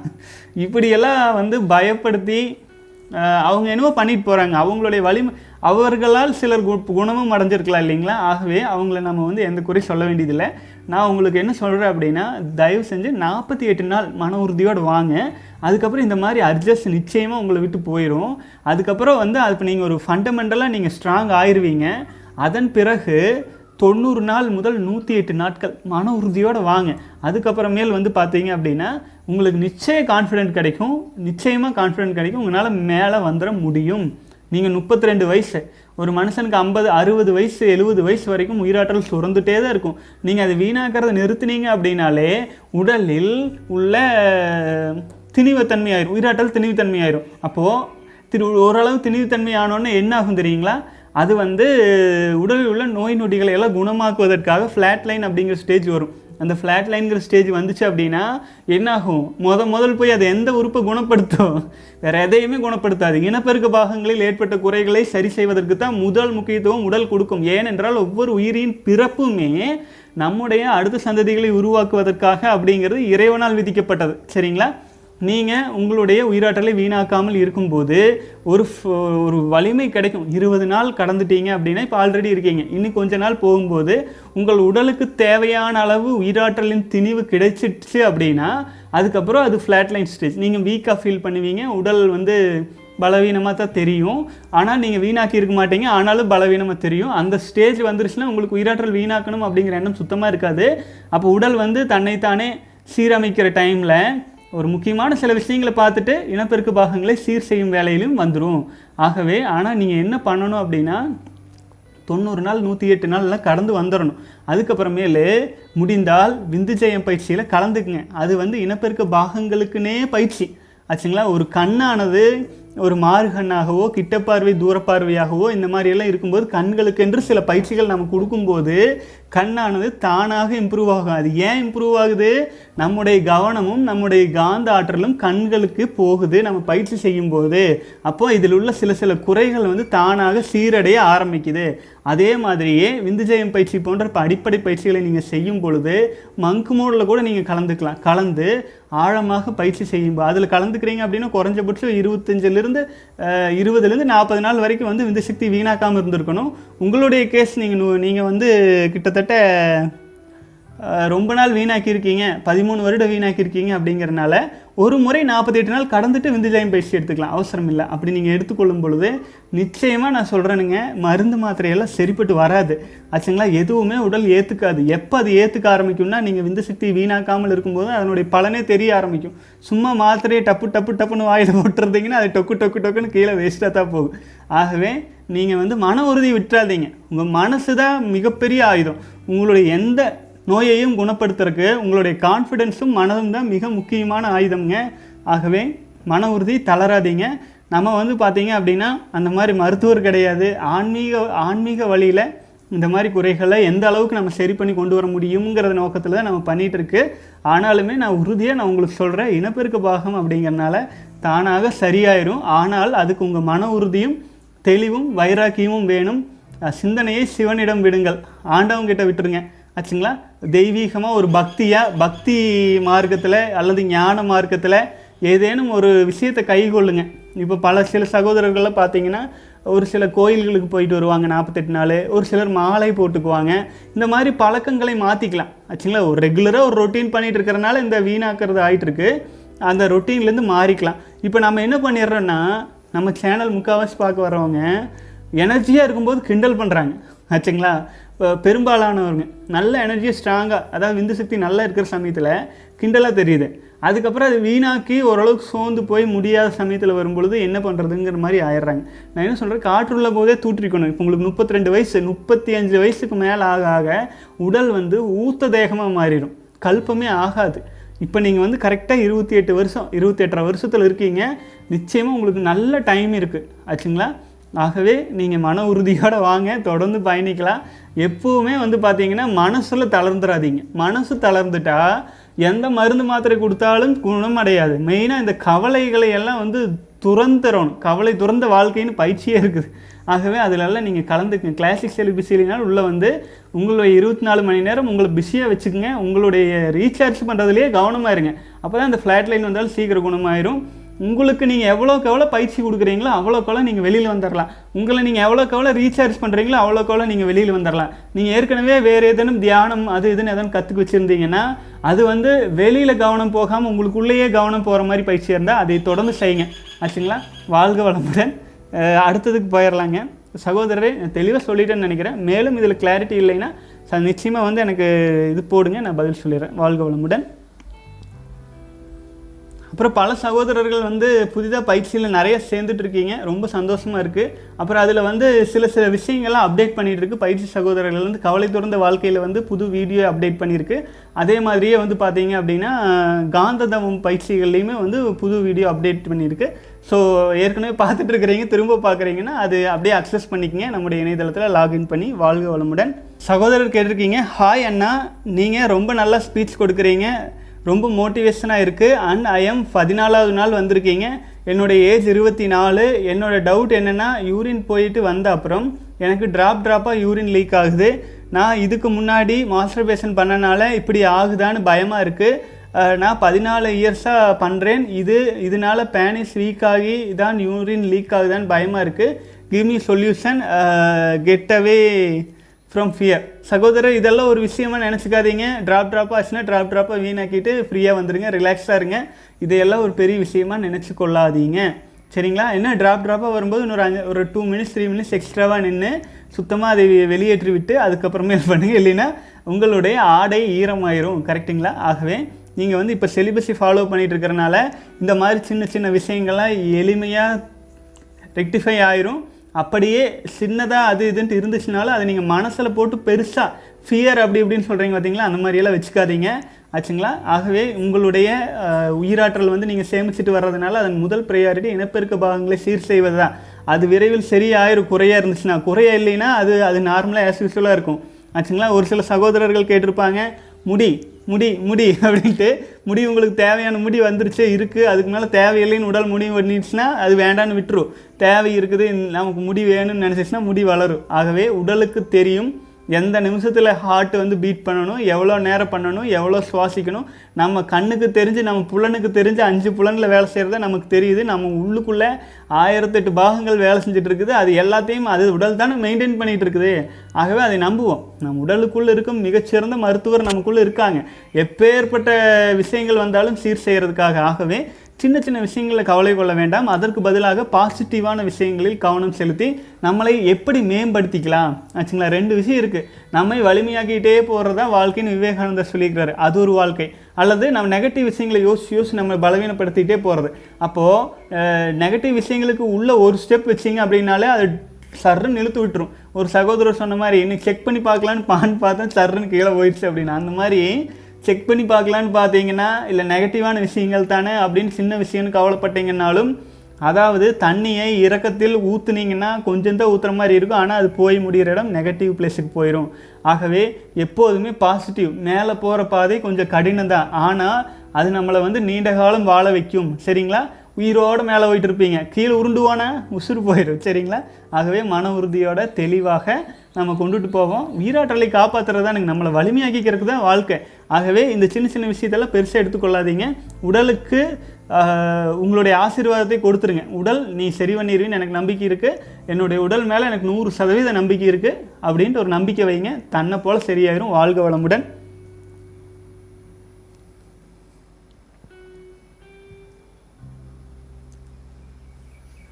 அப்புறம் சகோதரர் கேட்டிருக்கீங்க sir I started stage one training from today I feel great but when I started focus on my breath I started யான் கொட்டாவி so much is is normal or please explain it sir சகோதரரே ஆக்சுவலாக வந்து இது இந்த பயிற்சி செய்கிறவங்களுக்குன்ட்டு இல்லை. எந்த யோக மன்றங்களில் என்ன பயிற்சி செஞ்சாலும் தியானத்துலேயும் எனக்கு வந்தால் கொட்டாவி வர்றக்கு ஆரம்பிக்காது. எதனால அப்படின்னு கேட்டிங்கன்னா கொட்டாவி ஏன் வருதுன்னு கேட்டிங்கன்னா உள்ளுக்குள்ளுக்கிற அசுத்தமான அசுத்தம்னு சொல்ல முடியாது. கீழ்நிலையில் இருக்கிற அந்த ஏர் இருக்கும் இல்லைங்களா? அந்த ஏர் வந்து வெளியில் போகுது. அந்த ஏர் வெளியில் போகுது அப்படின்னா அது எதுக்கு வெளியில் போகுது? சரி இன்னொரு சின்ன உதாரணம் சொல்கிறேன் நம்மக்கிட்ட வந்து ஒரு டக்குன்னு ஞாபகம் வர மாட்டேங்குதுங்க. சரி ஒரு ஒரு டம்ளரில் இருக்கு ஒரு டம்ளரில் இருக்கும் காற்றை வெளியேற்ற வேண்டும் என்றால் என்ன செய்ய வேண்டும்? சொல்லுங்கள் ஒரு டம்ளர் நான் இங்கே வச்சுருக்கேன். அதுக்குள்ளே இருக்கிற காற்றெல்லாம் வெளியேற்றிருங்க என்ன பண்ணணும்? அதுக்குள்ளே தண்ணியை ஊற்றினா காற்று தானாக வெளியில் போயிடும்.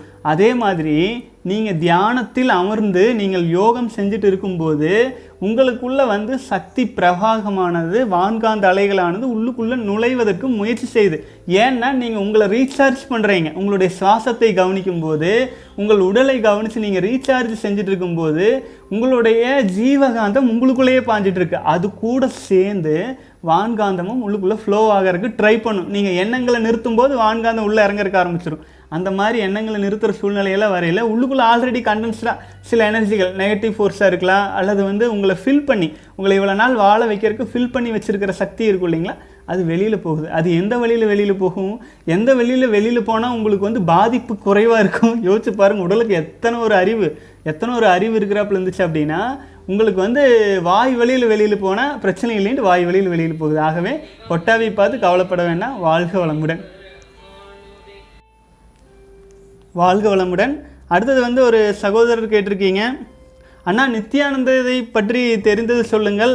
அண்ணா அவருடைய வாழ்க்கை வரலாறு தெரிஞ்சுக்கிறோம். அவரும் நானியா பிரம்மச்சரியம் இருந்தாரா? எத்தனை வருடம் இருந்தார்? அவர் சொல்கிறது பழிக்குமா சொல்லுங்க அண்ணா ப்ளீஸ் அப்படின்னு கேட்டிருக்கிறீங்க. நித்யானந்தாவை பற்றி கேட்டிருக்கிறீங்க. சகோதரரே அவர் வந்து என்னுடைய குருநாதர் வேதாத்திரி மகரிஷிக்கிட்ட அவர் பயிற்சிக்கு வந்திருந்ததா நான் கேள்விப்பட்டிருக்கிறேனுங்க. அந்த சமயத்திலேயே என்னுடைய குருநாதர் என்ன சொல்லியிருந்தார் அப்படின்னா அவருக்கு வந்து சின்ன வயசில் அதாவது ஒரு முப்பது வயது வரை வந்து அவருக்குள்ளே வந்து ஏதோ ஒரு சித்தரின் ஆன்மா குடியிருக்கிறதாகவும் அதுக்கப்புறமேல் வந்து ஒரு குறிப்பிட்ட முப்பத்தி முப்பது முப்பத்தி ரெண்டு வயசோ முப்பத்தி எட்டு வயசோ தெரியலிங்க. மகரிஷி அந்த மாதிரி சொல்லியிருந்தாங்க. இருக்கிறதாகவும் அது வெளியேறி விட்டால் அதன் பிறகு இந்த இவர் வந்து உயிரோடு இருக்க மாட்டார் அல்லது உயிரோடு இருந்தாலுமே அதனால் வந்து அவர்கிட்ட இருந்து வர்றதுல பெரிய இன்ஃபர்மேஷன்ஸ் இருக்காது அப்படின்ட்டு குருநாதர் சொன்னதாக எங்கிட்ட ஒரு பேராசிரியர் சொல்லி நான் கேள்விப்பட்டேனுங்க. அந்த அளவில் அவர் எனக்கு தெரியும். மேலும் வந்து அவர் சொன்ன சில விஷயங்கள் அதாவது கடுக்காய் பொடி சாப்பிட்டா நல்லதுன்னுலாம் சொல்லியிருப்பார். அவருடைய இளம் வயதில் ஆச்சுங்களா? இளம் வயதில் அவர் சொன்ன பல விஷயங்கள் எல்லாமே வந்து உண்மையான விஷயங்களை சொல்லியிருக்காருங்க. அதெல்லாமே நீங்கள் பார்க்கலாம். மேலுமே வந்து பார்த்தீங்கன்னா அவரை வந்து டார்கெட் பண்ணி ஆச்சுங்களா? இப்போ வந்து ஒரு குறிப்பிட்ட விஷயத்தில் வந்து டார்கெட் பண்ணி அவரை அவரை வந்து கேவலப்படுத்தி அவர் அவரை வந்து நம்முடைய சமுதாயத்திலேருந்து விலக்கி வைக்கணும் அப்படிங்கிற குறிக்கோளாகவே ஒரு சில முக்கியமான ஊடகங்கள் களத்தில் இறங்கி செஞ்சுட்டு இருந்தாங்க. கரெக்ட்டுங்களா இப்போ மாரிதாஸ் அவர்களெல்லாம் வந்து அவங்கள பற்றியெல்லாம் நிறையா விஷயங்கள் வந்து புட்டு புட்டு வச்சுட்டு இருக்காரு இல்லைங்களா? ஆகவே அவர்களின் இப்போது ஒரு தொலைக்காட்சி பெயர் சொல்ல விரும்பல அவர்களின் உண்மைத்தன்மை வந்து கேள்விக்குறியாயிருச்சு. ஆச்சுங்களா? அவர் வந்து நம்முடைய சமுதாயத்தில் பாரத தேசத்தில் இருக்கிற யோகிகளை ஞானிகளை குறை சொல்கிறாங்க அப்படின்னா அது குறை சொல்கிறதுல அவங்க எந்த அளவுக்கு தகுதியாக இருக்காங்கங்கிறது உண்மை இல்லைங்களா? அவங்க அந்த அளவுக்கு தகுதியாக இருக்கிற மாதிரி தெரியல. ஆச்சுங்களா?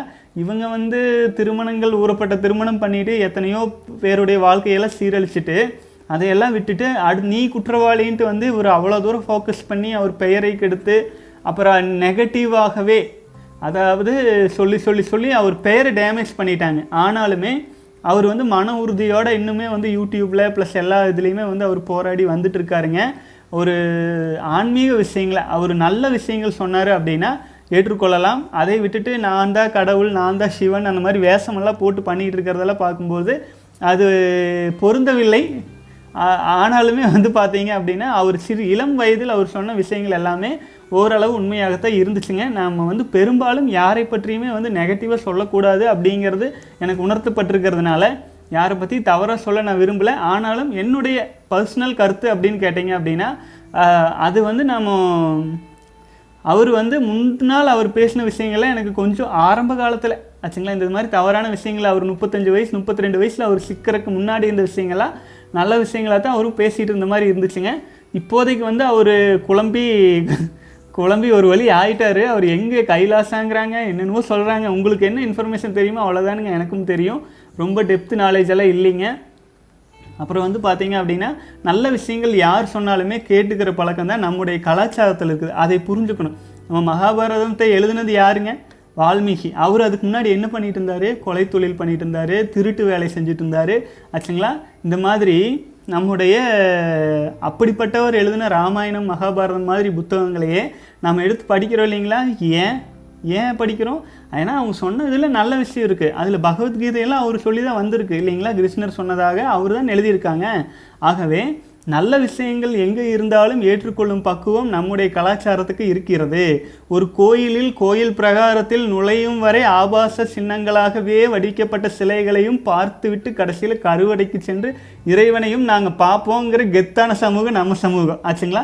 அதனால தான் நான் இவ்வளோ தூரம் உறுதியாக ஒரு தம்னையில் கூட ஒரு சில மாதிரியான ஆபாச படங்களை கூட சேர்த்து சேர்த்து நான் போடுற காரணமே நம்முடைய இளைஞர்கள் பெரும்பாலும் வந்து ஈர்த்து அவங்க உள்ளே வந்ததுக்கப்புறம் நல்ல விஷயங்கள் நம்ம சொல்லும்போது எப்படி ஆயினும் அப்போ உங்களுக்கு கோபம் வரும் திட்டுவாங்க ஐயே என்ன இந்த ஆள் இப்படி அப்படின்லாம் சொல்லுவாங்க. ஆனால் அதுக்கப்புறமேல் அவங்க உயிராற்றல் வந்து உணர்த்தும் அவர்களுக்குள்ள இருக்கிற லட்சக்கணக்கான உயிர்கள் அவர்களுக்கு உணர்த்தும்னு நம்பிக்கையில் நம்ம பண்ணுறோம் இதே மாதிரி தான் நித்யானந்தா அப்படிங்கிற ச அவர் வந்து சில தவறுகள் செஞ்சுருக்கலாம். சில பல தவறுகள் கூட செஞ்சுருக்கலாம். ஆனாலுமே அவருடைய வாழ்க்கையில் அவர் வந்து நல்ல விஷயங்கள் பலவற்றை மக்களுக்காக சொல்லியிருக்கிறாரு. அந்த நல்ல விஷயங்கள் ஏதாயினும் இருந்தால் மனப்பூர்வமாக எடுத்துக்கொள்ளலாம். கெட்ட விஷயங்களாக இருந்தால் விலக்கி கொள்ளும் அளவுக்கு அறிவு நம்மளுக்கு இருக்குது அப்படின்னு நான் நம்புகிறேனுங்க வாழ்க வளமுடன். மற்றபடிக்கு பர்சனல் லைஃபுக்குள்ளே போயிட்டு குறை சொல்லி அதில் அது வந்து ரொம்ப தவறு. அது வந்து நம்முடைய சமுதாயத்துக்கு நேரடியாகவே இந்த பாதிப்பு இப்போ வந்துட்டுருக்குது. ஆச்சுங்களா? நம்முடைய கலாச்சாரத்தை அழிக்க வேண்டும்னு மனசார நினைக்கிற பல்வேறு வெளிநாட்டு சதிகள் மூலமாக அது இயல்பாக நடந்துட்டு இருக்குது அப்படிங்கிறதுனால நம்மளும் உஷாராக இருக்கணும். சரிங்களா? யாரோ நாலு மீடியா நிறுவனங்களை குறை சொல்லிட்டாங்கன்னா நாளைக்கு எனவே குறை சொல்லலாம். நான் என்ன அப்படியே சொல்கிறேன் ஏதாச்சும் பெண்களை நான் பயிற்சியில் சேர்த்திக்கிறேன் நீங்கள் பார்த்தீங்க. ஆனாலுமே நம்மளுக்கு குறை சொல்லலாம். ஆச்சுங்களா? காரணம் கண்டுபிடிக்கணும்னா குறை சொல்லணும் அப்படின்னா பெத்த அம்மா அப்பாவை கூட குறை சொல்லலாம். ஆச்சுங்களா? ஆனால் நல்ல எண்ணங்களும் பாசிட்டிவான எண்ணங்களும் இருந்துச்சுன்னா தான் அதுலேருந்து வெளியில் வர முடியும். நித்யானந்தாவை பற்றி மீடியாக்கள் சொன்னும் எந்த ஒரு விஷயங்களையும் நான் வந்து எடுத்துக்கிட்டது கிடையாது. அதே சமயத்தில் அவர் சொன்ன சில விஷயங்கள் உடன்பாடு இருக்குது சில விஷயங்கள் உடன்பாடு இல்லை. ஆகவே எனக்கு அறிவு இருக்கிறனால அந்த அளவில் நான் எடுத்துக்கிறேன். ஆனாலுமே மீடியாக்கள் சொல்லும் எந்த ஒரு விஷயங்களையும் நான் பெருசாக பொருட்படுத்துறதே இல்லைங்க. செய்திகளையே நம்ம பார்க்கறது கிடையாது. ஆச்சுங்களா? ஆகவே அந்த மாதிரி விஷயங்கள் பற்றி நம்ம வேணால் டிஸ்க அறிவுக்கு விருந்தாய்க்கும். ஆனால் பிரயோஜனம் ஒன்றும் இல்லை வாழ்க வளமுடன்.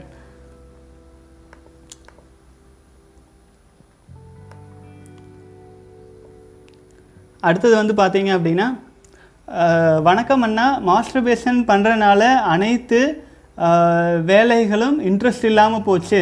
கான்சென்ட்ரேஷன் கூட பண்ண முடியலை. எனக்கு திருமணமாகி மூணு வருஷம்தான் ஆகுது. குழந்தை இல்லை. உடலுறவு வைத்துக்கொள்ள முடியவில்லை.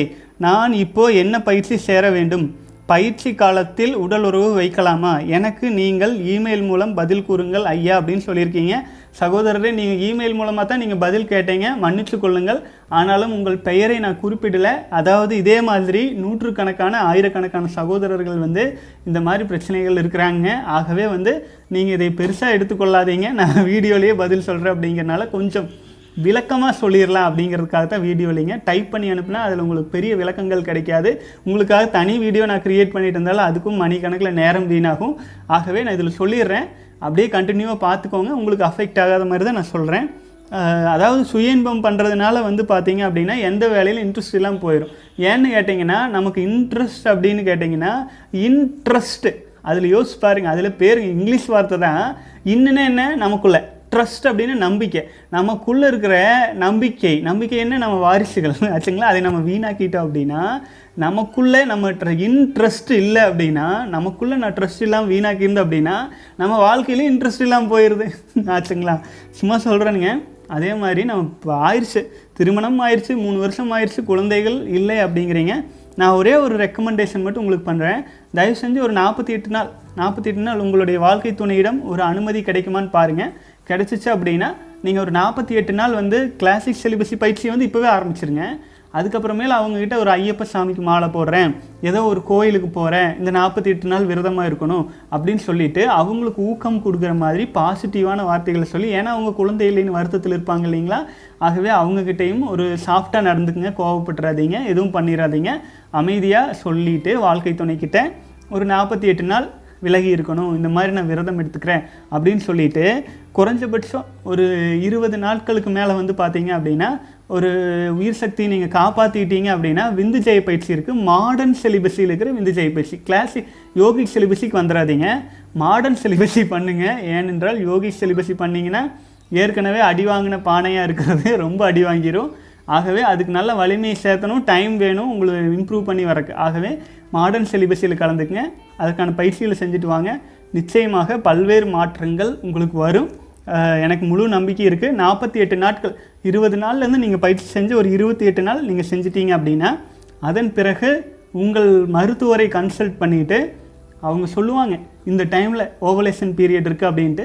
இந்த குறிப்பிட்ட நாள்களில் உடலுறவு செய்யும்போது குழந்தை பாக்கியம் கிடைக்கும்னு ஆங்கில மருத்துவர்களே வணிக மருத்துவர்களே சொல்லுவாங்க. அந்த டைமிங் நோட் பண்ணிட்டு வந்துக்குங்க. அப்போ அந்த டைமிங் நோட் பண்ணிட்டு வந்துட்டு அந்த சமயத்தில் சரியான நேரத்தில் வந்து உறவு வச்சுக்கோங்க. நிச்சயமாக உங்கள் குழந்தை பேருக்கும் ஒரு வாய்ப்பு கிடைக்கும். ஆகவே அதன் பிறகு குழந்தை பேர் உண்டாயிருச்சு அப்படின்னா அவங்க மாதம் ஆயிட்டாங்கன்னா அதுக்கப்புறம் உங்களுக்கு வந்து பத்து மாதம் டைம் இருக்குது இல்லைங்களா? அதுக்கப்புறமேல் நீங்கள் யோகிக் செலிபஸி கூட கலந்துக்கிட்டு உங்களை நல்லா இம்ப்ரூவ் பண்ணி பூஸ்ட் பண்ணிடலாம். உங்களுக்கு நல்ல வாய்ப்பு கிடைக்கும். அந்த டைமில் அவங்களுமே வந்து தன்னுடைய வாரிசை வளர்ப்பதற்காக உணவு முறைகள் எல்லாமே சாப்பிட்டு ஹெல்த்தியாக இருக்கணும்னு நினைப்பாங்க.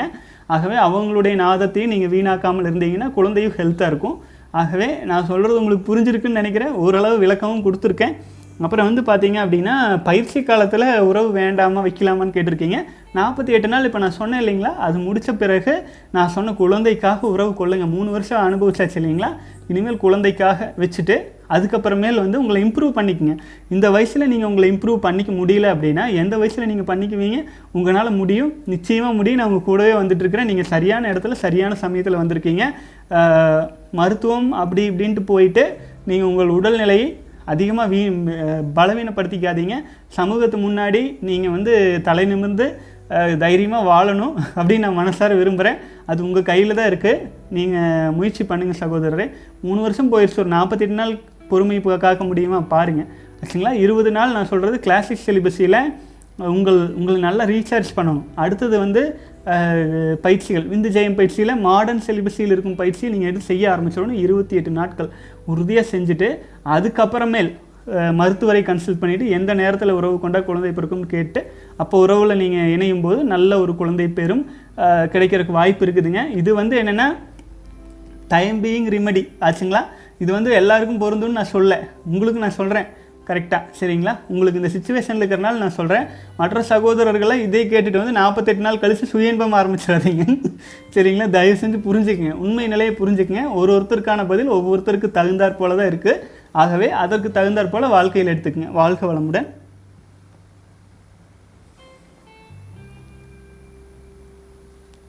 அடுத்தது வந்து இன்னொரு சகோதரர் கேட்டிருக்கீங்க. வணக்கம் சகோதரா எனக்கு பன்னெண்டு வருஷமாக சுய இன்பம் இருந்தது. எனக்கு இருபத்தி ரெண்டு வயது இப்போது என் கால் முட்டிக்கு கீழே மெலிந்து நடந்தால் சோர்வாக இருக்கிறது. மருத்துவமனையில் டெஸ்ட் செய்தபோது காலில் இரத்த ஓட்டம் இல்லை என்று சொன்னார்கள். உடம்பில் சிறு சிறு பிரச்சனை இருக்கிறது. இப்போது நான் செலிபஸை ஃபாலோ பண்ணுகிறேன். எனக்கு எப்போது சரியாகும்? தயவு செய்து சொல்லுங்கள். இருபத்தி ரெண்டு வயசு ஆயிருக்குங்கிறீங்க உயிராற்றலை வீணாக்கிக்கிட்டே இருந்தால் ரொம்ப வீக்காக இருப்பீங்க சகோதரரே. பரவாயில்ல. பன்னெண்டு வருடமாக செஞ்சிட்ருக்கீங்க. யோசிச்சு பாருங்கள் பன்னெண்டு வருஷமாக ஆண்டவன் உங்களை உங்களை வளர்த்துவதற்காக கொடுத்த அனைத்தையும் நீங்கள் வீணாக்கிட்டே இருந்தால் உடல் எப்படி இம்ப்ரூவ் ஆகிருக்கும் தயவு செஞ்சு புரிஞ்சுக்கோங்க. நீங்கள் வந்து நாற்பத்தி எட்டு நாள் சேலஞ்ச் எடுத்துக்கங்க. அதன் பிறகு தொண்ணூறு நாள் சேலஞ்சாக கண்டினியூ பண்ணுங்கள் அதன் பிறகு நூற்றி எட்டு சேலஞ்சாக கம்ப்ளீட் கண்டினியூ பண்ணுங்கள் இப்படியே உங்களுடைய திருமண வாழ்க்கை வரை நீங்கள் அரிச்ச செலவு போயிடும் நாற்பத்தெட்டு நாள் கடந்தீங்கனாலே. அதுக்கப்புறமேல் உங்களுக்கு நிறைய நேரம் மிச்சமாகும். இந்த மாதிரி ஆபாச விஷயங்களை கவனம் செலுத்தாமல் இருக்கிறனால அதுக்கப்புறமேல் வந்து இந்த மாதிரி பொழுதுபோக்கான விஷயங்களெல்லாம் தவிர்த்துட்டு உங்களை இம்ப்ரூவ் பண்ணுவதற்கான டிரான்ஸ்மியூட்டேஷன் செக்ஷுவல் டிரான்ஸ்மியூட்டேஷன் சொல்லுவாங்க. அதில் கவனம் செலுத்துங்க. மேலும் மேலும் நீங்கள் வந்து உங்களை இம்ப்ரூவ் பண்ணிக்கிறதுக்கு என்ன வழி? மேல் நோக்கிய பயணம். ஆச்சுங்களா? கீழ் நோக்கிய பயணத்துக்கு போயிடாதீங்க இருபத்தி பத்து நிமிஷம் உங்களை நீங்கள் காப்பாற்றிக்கோன்னா கால் மணி நேரம் உங்களை இரவு நேரத்தில் காப்பாற்றிக்கோன்னா இருபத்தி மூணே கால் மணி நேரம் பயனுள்ள வழியில் செயல் பண்ணணும் பயனுள்ள வழியில் செய்கிறவங்களுக்கு மனசில் எப்போதுமே பாசிட்டிவ் தாட்ஸ் ஓடிட்டே இருக்கணும். இயற்கையாக பாசிட்டிவ் தாட்ஸ் ஓடாது. நம்மளாக உருவாக்கி கொள்ள வேண்டும். அதற்காக முத்திரை பைத்தல் பயிற்சிகளை தனிப்பட்ட முறையில் நம்ம கிளாஸில் சொல்லி தந்துட்டு இருக்கிறோங்க. அதுக்கு சிறு சில தவமுறைகள் செஞ்சுட்டு செஞ்சால் அதுக்கு பலன் அதிகம். ஆகவே தயவு செஞ்சு அதில் இப்போ அநேகமாக நீங்கள் பயிற்சியில் இருப்பீங்கன்னு நினைக்கிறேன். நீங்கள் அதை செஞ்சுட்டு முயற்சி பண்ணிட்டு இருங்க சகோதரரே. செலிபஸை ஃபாலோ பண்ணுங்கள் அதன் பிறகு கொஞ்ச நாள் நல்ல ஒரு நாற்பத்தெட்டு நாள் தொண்ணூறு நாளில் ஃபாலோ பண்ண பிறகு அது திரும்பவும் உங்களுக்கு வந்து அந்த பாதிப்புகள் இருக்குது அப்படின்னா உடல் பாதிப்பு. அதன் பிறகு நீங்கள் மருத்துவரை கன்சல்ட் பண்ணிவிட்டு கொஞ்சமாக ஆச்சுங்களா அவங்க வந்து மூணு மூணு வேளை சாப்பிட சொன்னாங்கன்னா நீங்கள் ஒரு வேளையில் அரை மாத்திரை மட்டும் சாப்பிடுங்க. ஏன்னா உடலுக்கு வந்து அந்த நோயை குணமாவதற்கான ஒரு சின்ன தூண்டுதல் மட்டும் கொடுங்க. ஆச்சுங்களா அந்த மாதிரி பண்ணும்போது உடலும் சரியாயிரும். அதே சமயத்தில் வந்து உங்களுடைய எல்லா பிரச்சனைகளுமே ஓரளவு ஒரு தெளிவான நிலைக்கு வந்து தொண்ணூறு நாள் எல்லாம் கடந்துட்டீங்கன்னா உங்கள் வாழ்க்கையில் நீங்கள் ஹையஸ்ட் மேனாக நீங்கள் வாழ்ந்துட்டு இருப்பீங்க. உங்களுடைய லைஃப்பில் இது வரைக்கும் நீங்கள் வாழ்ந்த வாழ்க்கையிலேயே ஹையஸ்ட் ஸ்டேஜ் என்னவோ எனர்ஜி ஸ்டேஜ் என்னவோ அந்த ஸ்டேஜில் வாழ்ந்துட்டு இருப்பீங்க. அப்போ எல்லாமே பாசிட்டிவாக உங்களுக்கு தெரியும். இப்போ அதை பார்த்தா நினைக்கிற கூட கஷ்டமாக இருக்கும். ஆனால் தொண்ணூறு நாளெல்லாம் கடந்துட்டிங்கன்னா கடந்துட்டீங்கன்னா மிக வலிமை மிக்க மனிதனாக மிக உறுதியான மனிதனாக உங்களுக்கே நீங்கள் தெரிவிங்க. எனக்கு நூறு சதவீத நம்பிக்கை இருக்குது சகோதரரே. நிச்சயமாக உங்களால் வெற்றி பெற முடியும். கண்டிப்பாக முடியும்னு சொல்கிறேங்க வாழ்க வளமுடன். அடுத்தது வந்து வாழ்க வளமுடன் ப்ரோ நான் மூணு இயர்ஸாக வந்து சுய இன்பம் பண்ணிட்டு இருந்தேன்.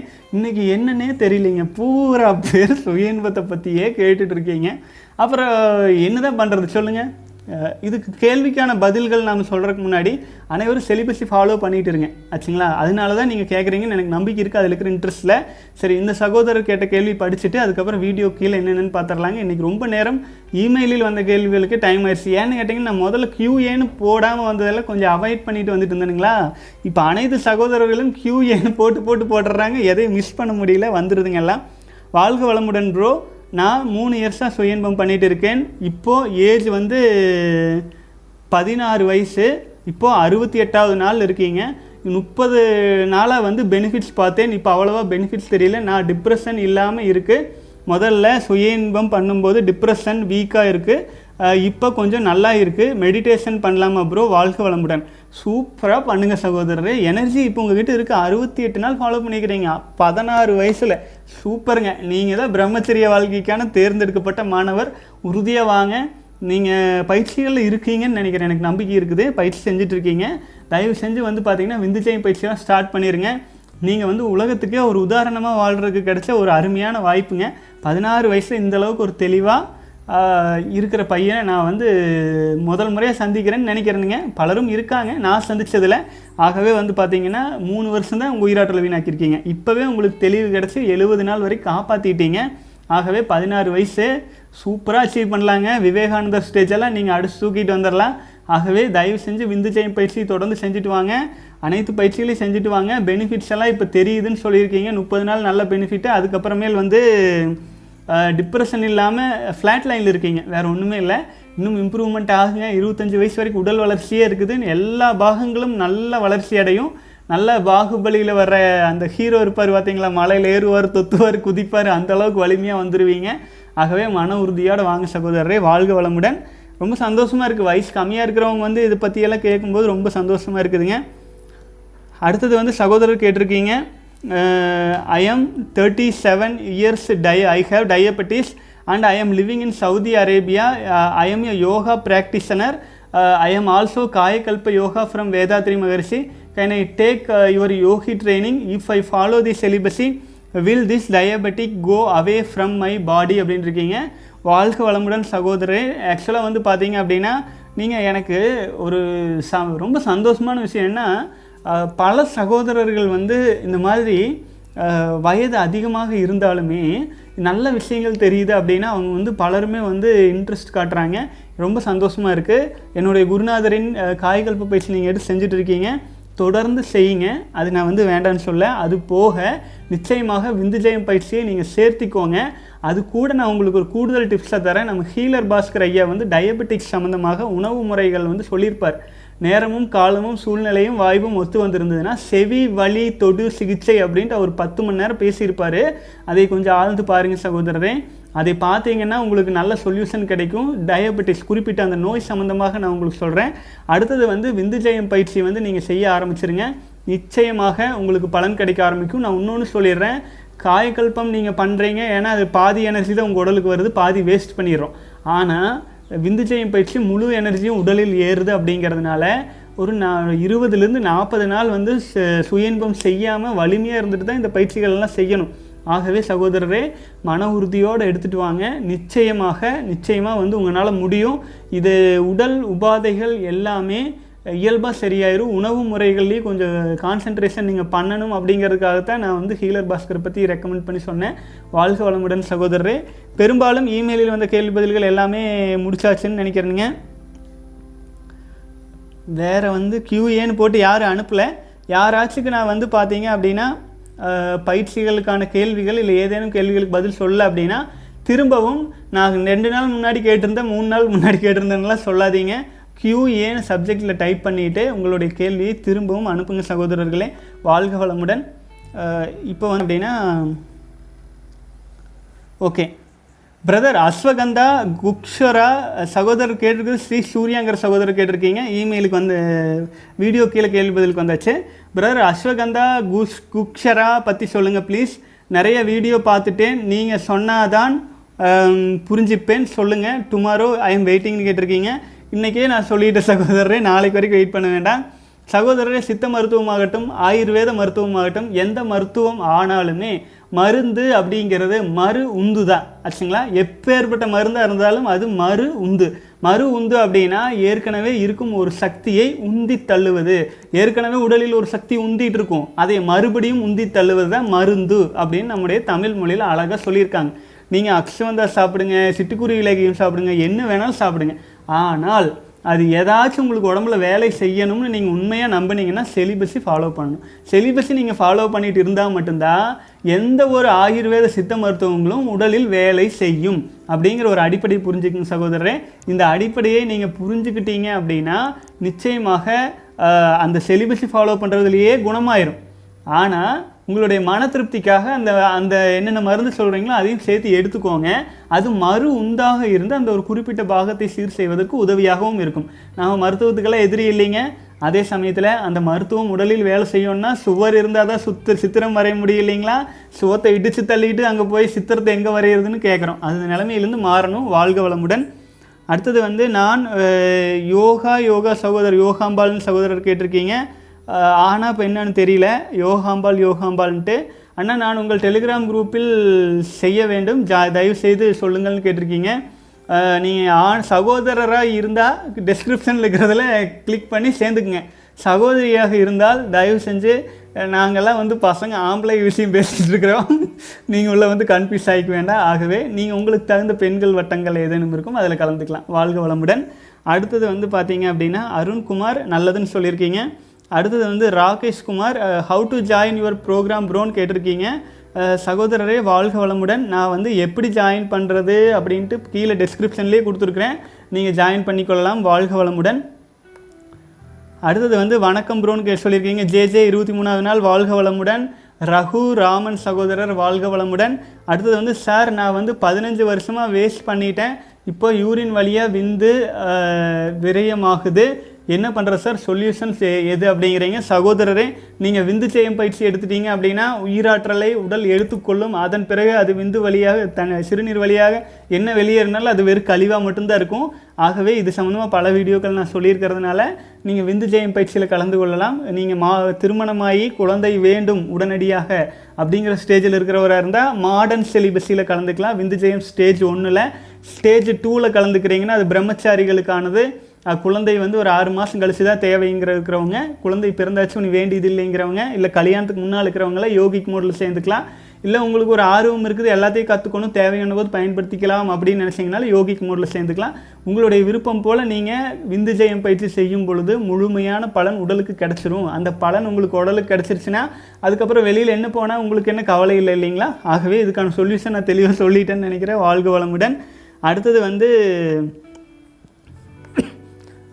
விவி குளோபல் ட்ரேட் சொல்லியிருக்கீங்க. தேங்க்யூ சக்ஸஸ் பதினஞ்சாவது நாள் சொல்லியிருக்கீங்க. வாழ்க வளமுடன். அடுத்தது வந்து பார்த்தீங்கன்னா அதிகம் கைப்பழக்கம் செய்தால் ஆண்மை குறைவு ஏற்படுமா? இரண்டு வருடமாக கைப்பழக்கம் உள்ளது. இதனால் ஆண்மை குறைவு ஏற்படுமா? குழந்தை இல்லாமல் போக வாய்ப்பு உள்ளதா? பதில் கூறுங்கள். சகோதரரே வாழ்க வளமுடன். நீங்கள் வந்து அபரிக அபரிமிதமாக உயிராற்றலை வீணாக்குனீங்க அப்படின்னா உயிர் ஆற்றல் அபரிமிதமாக வெளியில் போயிடுச்சு அப்படின்னா அதுக்கப்புறமேல் வந்து உடலில் உயிராற்றல் திணிவு குறைவாக இருக்கும். உங்களுக்கு வந்து பல்வேறு வியாதிகளும் நோய்களும் அதுக்கு நீங்கள் கதவு திறந்து விட்ட மாதிரி ஆயிரும். வெறும் குழந்தைக்காகத்தான் நீங்கள் வாழ்கிறீங்க அப்படின்னா அப்படின்னாலுமே வந்து விந்து சக்தி காப்பாற்றி வச்சுருந்தீங்கன்னா உங்களுக்கு வாழ்க்கை துணையை வர்றவங்களுக்கு நீங்கள் ஒரு முழு இன்பத்தையும் கொடுக்க முடியும். ஆகவே ச- சுய இன்பம் என்பது அது பாவம். உங்களுடைய குழந்தைகளை நீங்களே கொண்டு ஓட்டு நான் குழந்தை பெற்றுக்கூடான்னு கேட்குறீங்க அது தவறு. சுய இன்பம் தேவையில்லை. குழந்தைக்காக அன்றி வேறு எந்த விதத்திலும் நீங்கள் உயிராற்றலை வீணாக்குவது பாவம் பாவம் பாவம். நான் மட்டும் சொன்னேன்னா ஏதாச்சும் சொல்லுவீங்க அப்படிங்கிறனால மகாத்மா காந்தி கூட இழுத்துக்கிறேன் அவரும் அதை தான் சொல்லியிருக்கிறாரு. வாழ்க வளமுடன். Mini bytes. ஒன்றாவது நாள் வந்திருக்கீங்க. சகோதரரே மன உறுதியோடு வாங்க. நிச்சயமாக உங்களால் முடியும். பயிற்சிகளெல்லாம் தொடர்ந்து செஞ்சுட்டு வாங்க. ஆகவே இந்த மாதிரி வந்து இது மனம் வந்து வீக்காக இருக்குது ரொம்ப இளம் வயதில் இருக்கிற சகோதரர்கள் வந்து கொஞ்சம் மன உறுதியை வளர்த்திக்கணும் வைராக்கியத்தை வளர்த்திக்கணும் வாழ்க்கையில் ஜெயிக்கணும் அப்படிங்கிற ஒரு வெறியை கொண்டு வந்துக்கணும். உங்களுடைய வாரிசுகளை தான் நீங்கள் காப்பாற்றிட்டு இருக்கீங்க. உங்களுடைய வாரிசுகளுக்கு தான் நீங்கள் வா வாழ்க்கை கொடுக்கணும் அப்படின்னு மனதார நம்புங்க. நிச்சயமாக உங்களால் வர முடியும். வாழ்க வளமுடன். அடுத்தது வந்து சக்ஸஸ் வியூ பதினேழாவது டே ஓவர் பட் டுடே சுய இன்பம் பண்ணிட்டேன். I feel bad about me ashamed of me wasted seventy days of my journey but after seventy days also இது சகோதரன் நான் உங்களுக்கு நான் வந்து பதில் சொல்லியிருக்கிறேன்னு நினைக்கிறேன் வாழ்க வளமுடன். அடுத்தது வந்து க கண்டிப்பாக முடியாது. யோகா தியானம் இது பண்ணலாம். ஃபைவ் நிமிட்ஸ் கிடைச்சா கூட மாஸ்டர்வேட் பண்ணிவிடுவாங்க ஸோ எக்ஸாமுக்கு முன்னாடி நாள் மாதிரி வரப்போ லைஃப் இருந்தால் தான் அதை மாஸ்டர்பேஷன் பண்ணாமல் இருக்க முடியும்னு சொல்லியிருக்கீங்க. வாழ்க வளமுடன் சகோதரரே அது ஒரு சிலரின் அந்த நம்பிக்கை அந்த மாதிரி. என்னால் ட்ரிங்க்ஸ் பண்ணாமல் இருக்கவே முடியாது அப்படின்னு நினைக்கிறவங்களுக்கு வேறு என்னத்தை சொல்ல முடியும்? எவ்வளோ தூரம் புரிய வைக்க முடியும்? நாம் சொல்லியாச்சு உங்கள் வாரிசுகள் உங்கள் வாழ்க்கை.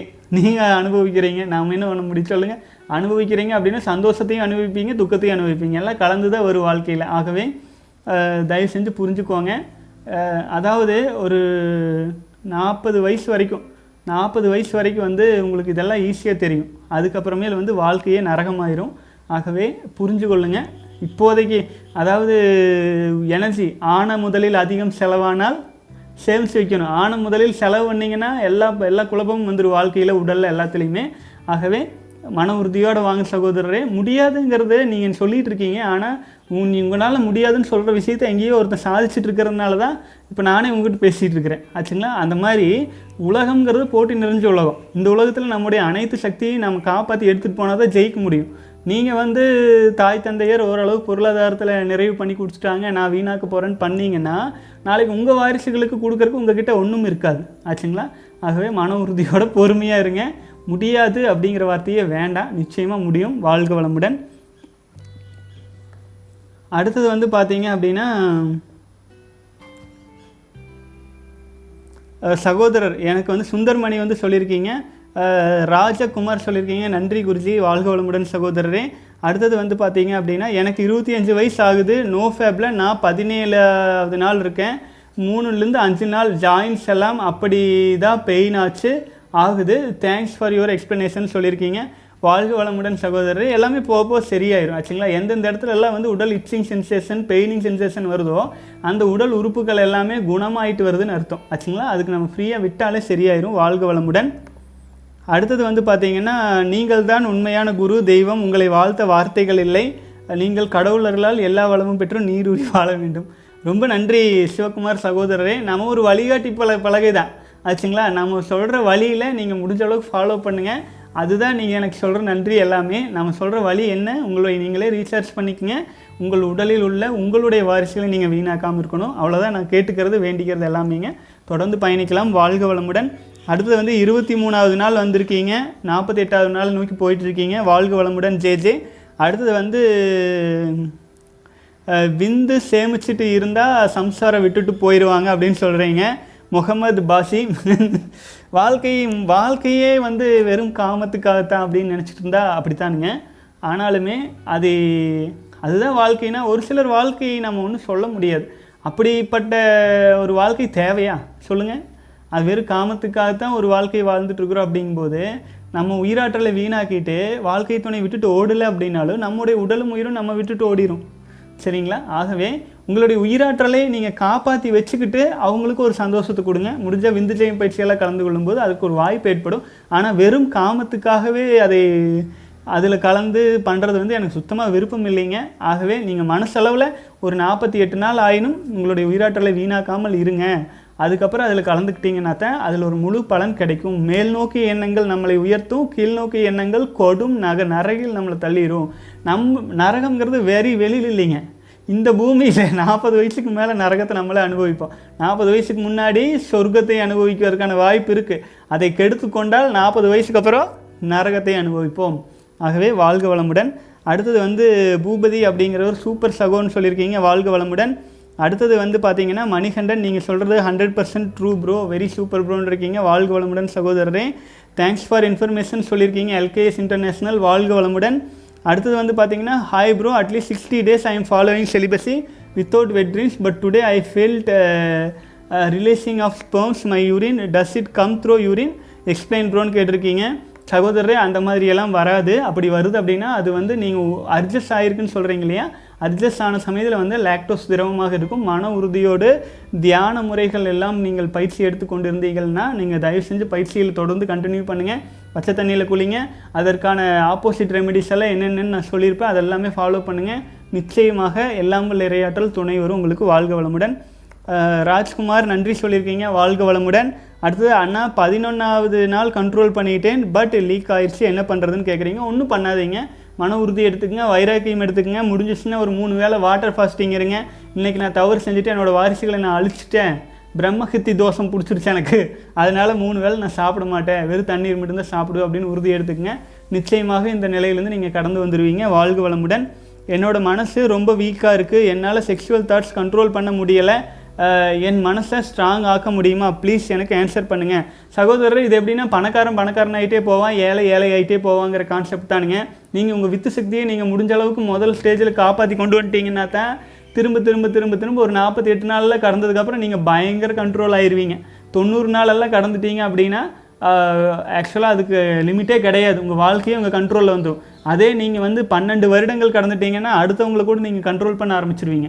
அந்த அளவுக்கு சக்தி இருக்குன்னு சொல்ல வரணுங்க ஆகவே நீங்கள் வந்து உங்கள் மனசுவே நீங்கள் கண்ட்ரோல் பண்ண இயலாது இருக்கிற இந்த சூழ்நிலையில் உங்களுக்கு ஒரே வழி எப்படியாயினும் கஷ்டப்பட்டு ஒரு பத்து நாள் கடந்துடுறதா பத்து நாள் கடந்துட்டீங்கன்னா நிச்சயமாக ஒரு ஸ்ட்ராங் ஒரு பூஸ்ட் கிடைக்கும். அதிலிருந்து எப்படியும் கொஞ்சம் கொஞ்சம் போக போக ஒரு ஃப்ளாட் லைன் வரும். அதுலேருந்து சீராயிட்டு நிச்சயமாக நீங்கள் வெளியில் வந்துடுவீங்க வாழ்க வளமுடன்.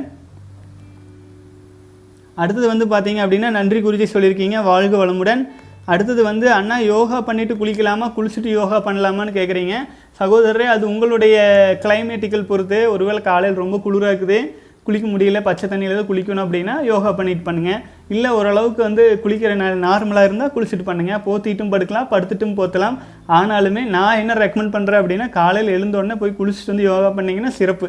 வாழ்க வளமுடன்.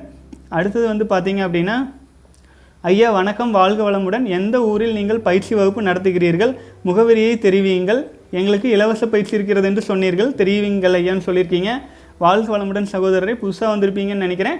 நான் உங்கள் லிங்க் உங்களுடைய இதுக்கு கீழேயே வந்து பயிற்சி டீட்டெயில்ஸ் போட்டிருக்கிறேன். பார்த்துக்குங்க. டெஸ்கிரிப்ஷனில் இருக்குதுங்க. பயிற்சி டீட்டெயில்ஸ் எல்லாமே டெஸ்கிரிப்ஷனில் இருக்குது அது சம்மந்தமான கேள்விகளுக்கான சில பதில்களுமே வீடியோவோட கீழே இருக்குது அது எல்லாமே பார்க்கலாம். அதுக்கும் மீறி குழப்பம் இருந்தால் celibacy in at gmail dot காம்க்கு ஒரு மெயில் பண்ணி விடலாங்க வாழ்க வளமுடன். எப்படி கலந்துக்கிறேங்கிற லிங்க் கூட இருக்குது கீழே. வாழ்க வளமுடன். ஆனால் I appreciate your explanation how importance male sperm is but I want to know about you really got own experience about rise of sperm in your hurt please reply ஹானஸ்ட்லின்னு கேட்டிருக்கீங்க. வாழ்க வளமுடன் சகோதரரே. நான் வந்து பார்த்தீங்க அப்படின்னா நீங்கள் வந்து என்னை பற்றி பர்சனலான டீட்டெயில்ஸ் எல்லாம் நீங்கள் கேட்டீங்க அப்படின்னா என்னை பற்றி என்னுடைய குருநாதர் வந்து வேதாத்ரி மகரிஷி. அவர் நான் வந்து கிட்டத்தட்ட இருபது வருஷமாக இருக்கிறேங்க. அவரோட பயிற்சி எடுத்துகிட்டு இருந்தேன். அதுக்கப்புறமேல் வந்து பார்த்தீங்கன்னா க அவர் வந்து அவர் மரணமடையும் தருவாயிலேயே வந்து எனக்கு உணர்த்தி இருந்தார். அதாவது உறக்கத்தில் மூன்று நாளுக்கு முன்னாடியே வந்து பார்த்தீங்க அப்படின்னா அவர் வந்து ஒரு கதவை வந்து திறந்து என்னை உள்ளே தள்ளி விடுற மாதிரியும் அவர் பாதத்தில் போய் விழுந்த மாதிரி அவர் எனக்கு ஏதோ ஒரு திரவம் குடிக்கிற கொடுத்த மாதிரி வெள்ளை கலரில் அப்படியே குடித்த மாதிரிங்க. அதில் ஏற்கனவே முப்பது நாற்பது ஸ்டூடெண்ட்ஸ் இருக்காங்க. அது ஃபோர்ஸ் பண்ணி கொடுத்த மாதிரி ஒரு நினை கனவு வந்தது. வீட்டில் எல்லாருக்கிட்டே சொன்னேன். அவர் சொல்லி இதெல்லாம் சொல்லி முடிச்சு மூன்று நாளில் அவர் காலம் ஆயிட்டார் இந்த உணர்வு ரொம்ப பதிஞ்சது.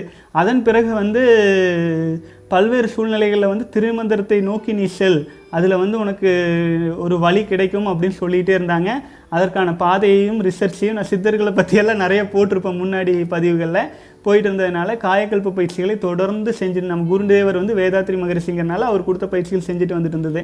அதுக்கப்புறமேல் வந்து பார்த்தீங்க அப்படின்னா இப்போ சமீபமாக ஒரு மூன்று நான்கு வருடமாக வந்து நாம் வந்து இந்த எல்லா சக்தியும் நம்முடைய அனைத்து சக்தியும் எங்கே போய் சேருது அப்படிங்கிறதெல்லாம் என்னால் தெளிவாக உணர முடிஞ்சது. அது விந்து சக்தி தவிர வேறு எதுவுமே இல்லை. சித்தர்கள் சொன்னது எல்லாமே தெளிவடைய ஆரம்பித்த பிறகு அதுவுமே நான் பயிற்சி முறைகள் கொடுக்குற ஐடியாவே சுத்தமாக இல்லைங்க. பல சகோதரர்கள் வந்து இது மாதிரி என்னால் முடியல முடியலன்னு கேள்விகளாக கேட்டுட்டு இருக்கிறனால தான் தனியாக பயிற்சிகளை வடிவமைச்சிருக்குதுங்க. இன்னொன்று வந்து பார்த்தீங்க அப்படின்னா ரிஷி மூலம் நதி மூலம் பார்க்கும் மாணவர்கள் தகுதியான மாணவர்கள் கிடையாது. நான் வெளிப்படையாகவே சொல்கிறேன் பாருங்கள் என்னை ரிசர்ச் பண்ணுறதுக்கு நீங்கள் ஆரம்பிக்கிறீங்க இல்லை அதில் வர்றீங்கன்னா எனக்குள்ளே நீங்கள் வந்து என்னை முழுமையாக நீங்கள் கற்றுக்க மாட்டீங்க.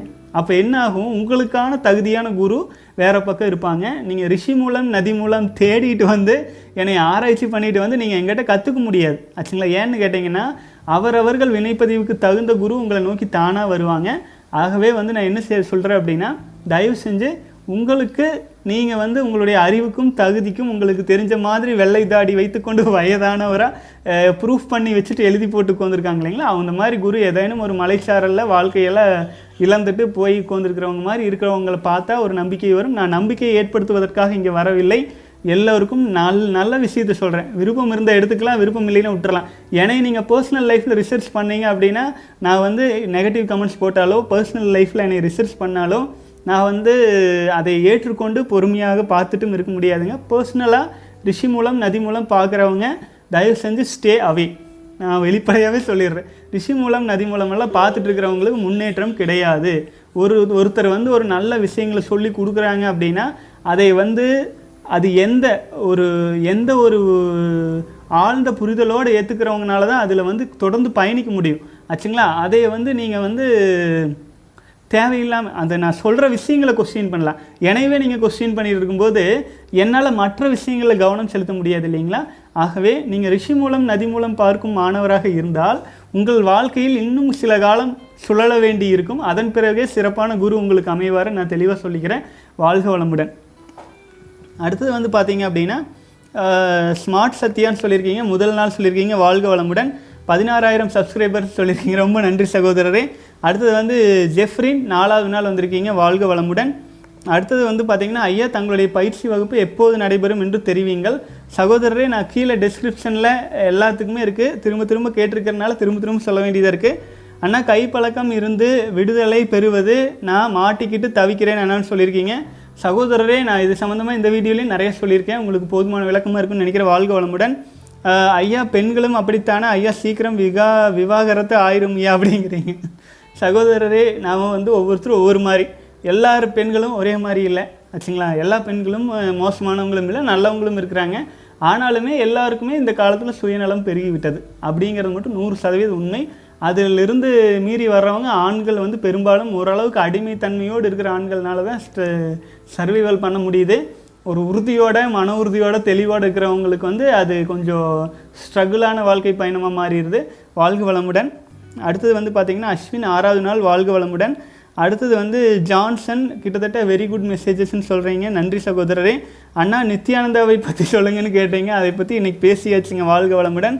அடுத்தது வந்து வெரிகோக்கில் ப்ராப்ளம் இருக்குது இப்போ பதினஞ்சாவது நாள் நோ ஃபேப்ல இருக்கேன். அதனால் எதுவும் ப்ராப்ளம் வருமா? எந்த ப்ராப்ளம் இல்லைங்க சகோதரரே. நீங்கள் உயிராற்றலை வீணாக்காமல் இருக்கும்போது உங்களுடைய குறைபாடுகள் சீராகத்தான் ஆரம்பிக்கும். ஆகவே மன உறுதியோடு தொடர்ந்து பயணிச்சுட்டு வாங்க. வாழ்க வளமுடன். அடுத்தது வந்து சகோதரர் வந்து பெண்களுக்கு எப்படி விந்து ஜெயம்னு சொல்கிறீங்க சகோதரரே அஹ், லக்ஷ்மண் பேர் போட்டிருக்கீங்க ஆனா பெண்ணான்னு தெரியல. பெண்களுக்கு எப்படி விந்து ஜெயம் கேட்டிருக்கீங்க. இது வந்து விந்து ஜெயம். புரியுதுங்களா? பேர்லேயே என்ன இருக்குது விந்து ஜெயம். அதாவது ஆண்களிடம் தான் விந்து இருக்குது பெண்களிடம் விந்து கிடையாது. அவர்களிடம் இருப்பது நாதம். அவர்களுக்காக பயிற்சி கொடுப்பதற்காக எனக்கு உணர்த்தப்படவில்லை. நான் அப்படி ஒரு வேளை பெண்களுக்கு சேர்த்து பயிற்சி கொடுத்தேன்னா என்னையும் வந்து நித்யானந்தா மாதிரி ஒரு லிஸ்ட்டில் சேர்த்துறதுக்கு மீடியா கும்பல்கள் தயாராக இருக்குது ஆகவே நான் அதிலிருந்து விலகி நான் ஆண்களுக்கு பிரம்மச்சரியர்களுக்கு மட்டும்தான் விந்துவை ஜெயமாக்கும் பயிற்சிகளை கொடுத்துட்ருக்கறனால பெண்களுக்கு விந்து இல்லாத காரணத்தினால அவர்களுக்கு வேறு விஷயம் இருக்குது ஆகவே அவர்களுக்கு இருக்கிற விஷயத்தை வச்சு அவங்க இம்ப்ரூவ் ஆகிக்குவாங்க. நம்ம ஆண்கள் இது வந்து it is the place for mens ஆச்சுங்களா? ஆண்களுக்காக மட்டுமே நம்ம பயிற்சி முறைகள் எடுத்துகிட்டு வந்துட்டு இருக்குதுங்க. பிரம்மச்சாரிகள் ஆண்களாக இருப்பது மிக மிக சிறப்பு. தொண்ணூற்றி எட்டு சதவீதம் ஆண்கள் தான் பிரம்மச்சாரிகள் இருக்காங்க ஒரு ரெண்டு சதவீதம் தான் பெண்களாக எனக்கு அந்த ரெண்டு சதவீதத்தை வந்து கேர் பண்ணிக்கிறதுக்கு எல்லாம் உள்ள இரையாற்றல் அவங்களுக்கு வழி காட்டிடுவாருன்னு நம்பிக்கை இருக்குது ஆனால் தொண்ணூற்றி எட்டு சதவீத ஆண்களுக்கு நம்ம வந்து ஏதேனும் ஒரு நல்ல வழியில் என்னுடைய குருநாதர் காட்டிய வழியில் என்னுடைய சித்தர்கள் காட்டிய வழியில் எல்லாருக்குமே எல்லாருக்குமே குருநாதர் தான் எல்லாருக்குமே சித்தர்கள் தான். காட்டின வழியில் நம்ம போயிட்டுருக்கோம். எங்கிட்டையும் குறைகள் இருக்குமுங்க. எங்கிட்டையும் நிறைய குறைகள் இருக்கும். எல்லாமே இருக்கும். அதையெல்லாம் நான் சீர் பண்ணிகிட்டு இருக்கிற பாதையில் நானும் போயிட்டுருக்கேன். அப்படி போயிட்டு இருக்கும்போது கூட உங்களை கூட்டி சேர்த்து கூட்டிகிட்டு போகிறேன் உங்களுக்கு வந்து பொருந் நல்ல விஷயம் சொல்லும்போது அது உங்களுக்கு அறிவுக்கு சரின்னு பட்டால் எடுத்துக்குங்க. தவறுன்னு பட்டுச்சுன்னா விட்டுருங்க. ஆனால் பர்சனலாக எடுத்துக்காதீங்க. பர்சனலாக நான் யாருக்கும் எதையுமே சொல்கிறதில்ல நான் வந்து பொதுவாகத்தான் சொல்லிகிட்டு இருக்கேன் ஆகவே தயவு செஞ்சு புரிஞ்சுக்குவீங்கன்னு நினைக்கிறேன். வாழ்க வளமுடன். அடுத்தது வந்து உங்கள் சேவை எங்களுக்கு தேவை. நன்றி வாழ்க வளமுடன் சொல்லியிருக்கீங்க. ரொம்ப நன்றி சகோதரரே. அடுத்தது வந்து சகோ நிச்சயமாக உங்கள் பதிவுகளை எங்கள் நண்பர்களுக்கு மற்றும் யூடியூப் சேனல்களுக்கும் பகிர் பகிர்கிறேன்னு சொல்கிறீங்க ரொம்ப நன்றி சகோதரரே. வாழ்க வளமுடன். அடுத்தது வந்து ஐயா மிகவும் அருமையான பதிவு. உங்கள் பழக்க வழக்க முறைகளில் சிக்கன் சாப்பிடலாமா? ஏதேனும் பாதிப்புண்டா என்னை கேட்டிங்கன்னா அசைவ உணர்வுகளை உணவுகளை வந்து நான் வந்து பெரும்பாலும் தவிர்த்துறதுங்க.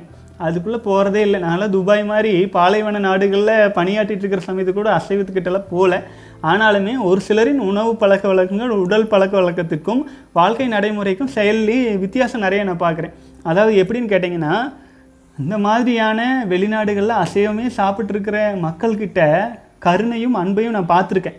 ஆச்சுங்களா? அதே சைவம் மட்டுமே சாப்பிட்ருக்கிற மக்கள்கிட்ட கோபமும் வக்கிரமும் எல்லாத்தையும் பார்க்குறேன். ஆச்சுங்களா? ஆகவே உணவு முறைகளில் ஓரளவு வந்து பழக்க வழக்கங்களுக்கும் நம்முடைய வாழ்க்கை முறைக்கும் தொடர்பு இருந்தாலும் முழுக்க முழுக்க அதுவே காரணம் சொல்ல முடியாது. ஹிட்லர் வந்து பியூர் வெஜிடேரியன் சொல்லிட்டு அத்தனை மனித உயிர்களை அழிச்சார். அதே சமயத்தில் நான்வெஜ் சாப்பிட்ருக்கிறவங்க அவ்வளோ பேர் அழிச்சிருக்காங்களான்னா இல்லை. ஆகவே உங்களுடைய பார்வைக்கு நான் விட்டுறேன். நீங்கள் சாப்பிடுங்க ஒரு மூணு மணி நேரம் நாலு மணி நேரம் கழித்து பார்த்துட்டு உங்கள் உடலுக்கும் உங்களுடைய உயிராற்றலை காப்பதற்கும் பாதகமாக இருந்தால் விட்டுருங்க. ஆச்சுங்களா என்னை பர்சனலாக கேட்டிங்கன்னா சாப்பிடாதீங்க அப்படின்னு நான் சொல்லுவேன். வாழ்க வளமுடன். மகாத்மா காந்தி ஸ்டோரி உங்களுக்கு தெரியுங்களா? மகாத்மா காந்தி வந்து சொல்லியிருப்பார் அவர் வந்து அவருடைய மனைவி கஸ்தூரிபாய் அம்மையார் வந்து படுக்கையில் இருப்பாங்க. அப்போ வந்து உடல் ரொம்ப வீக்காக இருக்கும். இறக்குற தருவாயில் இருப்பாங்க. மருத்துவர்கள் வந்து கஸ்தூரிபாய் அம்மையார்கிட்ட வந்து கேட்பாங்க. பேசுகிற நிலைமையில் இல்லை அவங்க. அப்போ வந்து காந்தி வேண்டான்னு சொல்கிறாங்க சைகையில் வேண்டான்னு சொல்கிறாங்க ரொம்ப உயிர் போகிற நிலை. அப்போ வந்து மகாத்மா காந்தி கிட்ட வந்து கேட்குறாங்க ஐயா ஒரே ஒரு டம்ளர் சிக்கன் சூப் கொடுத்தா அவங்க பிக்கப் ஆகிறதுக்கு வாய்ப்பு இருக்குது நான் என்ன பண்ணுறதுன்னு கா- காந்தியடிகள் கிட்ட கேட்குறாங்க அதுக்கு மகாத்மா காந்தி என்ன சொல்லியிருப்பார்? எப்படியாச்சும் என்னோட மனைவி காப்பாற்றி கொடுத்துருங்க அப்படின்னு அப்படியெல்லாம் அவர் சொல்லலை. அவர் சொன்ன விஷயம் என்ன தெரியுங்களா? என்னை கேட்டீங்க அப்படின்னா சிக்கன் சூப் கொடுக்க வேண்டான்னு தான் நான் சொல்லுவேன். ஆனால் அவளுடைய விருப்பம் என்னவோ நீங்கள் பண்ணுங்கள் அப்படின்னு சொல்லிட்டார். மனைவி தான் அவ்வளவு ஆத்- ஆத்மார்த்தமான மனைவியாக இருந்தாலுமே அவர் வந்து அந்த மாதிரி தான் சொல்லிட்டார். ஆகவே இதுதான் அதற்கான விடையாக நான் சொல்லிடுறேன். வாழ்க வளமுடன்.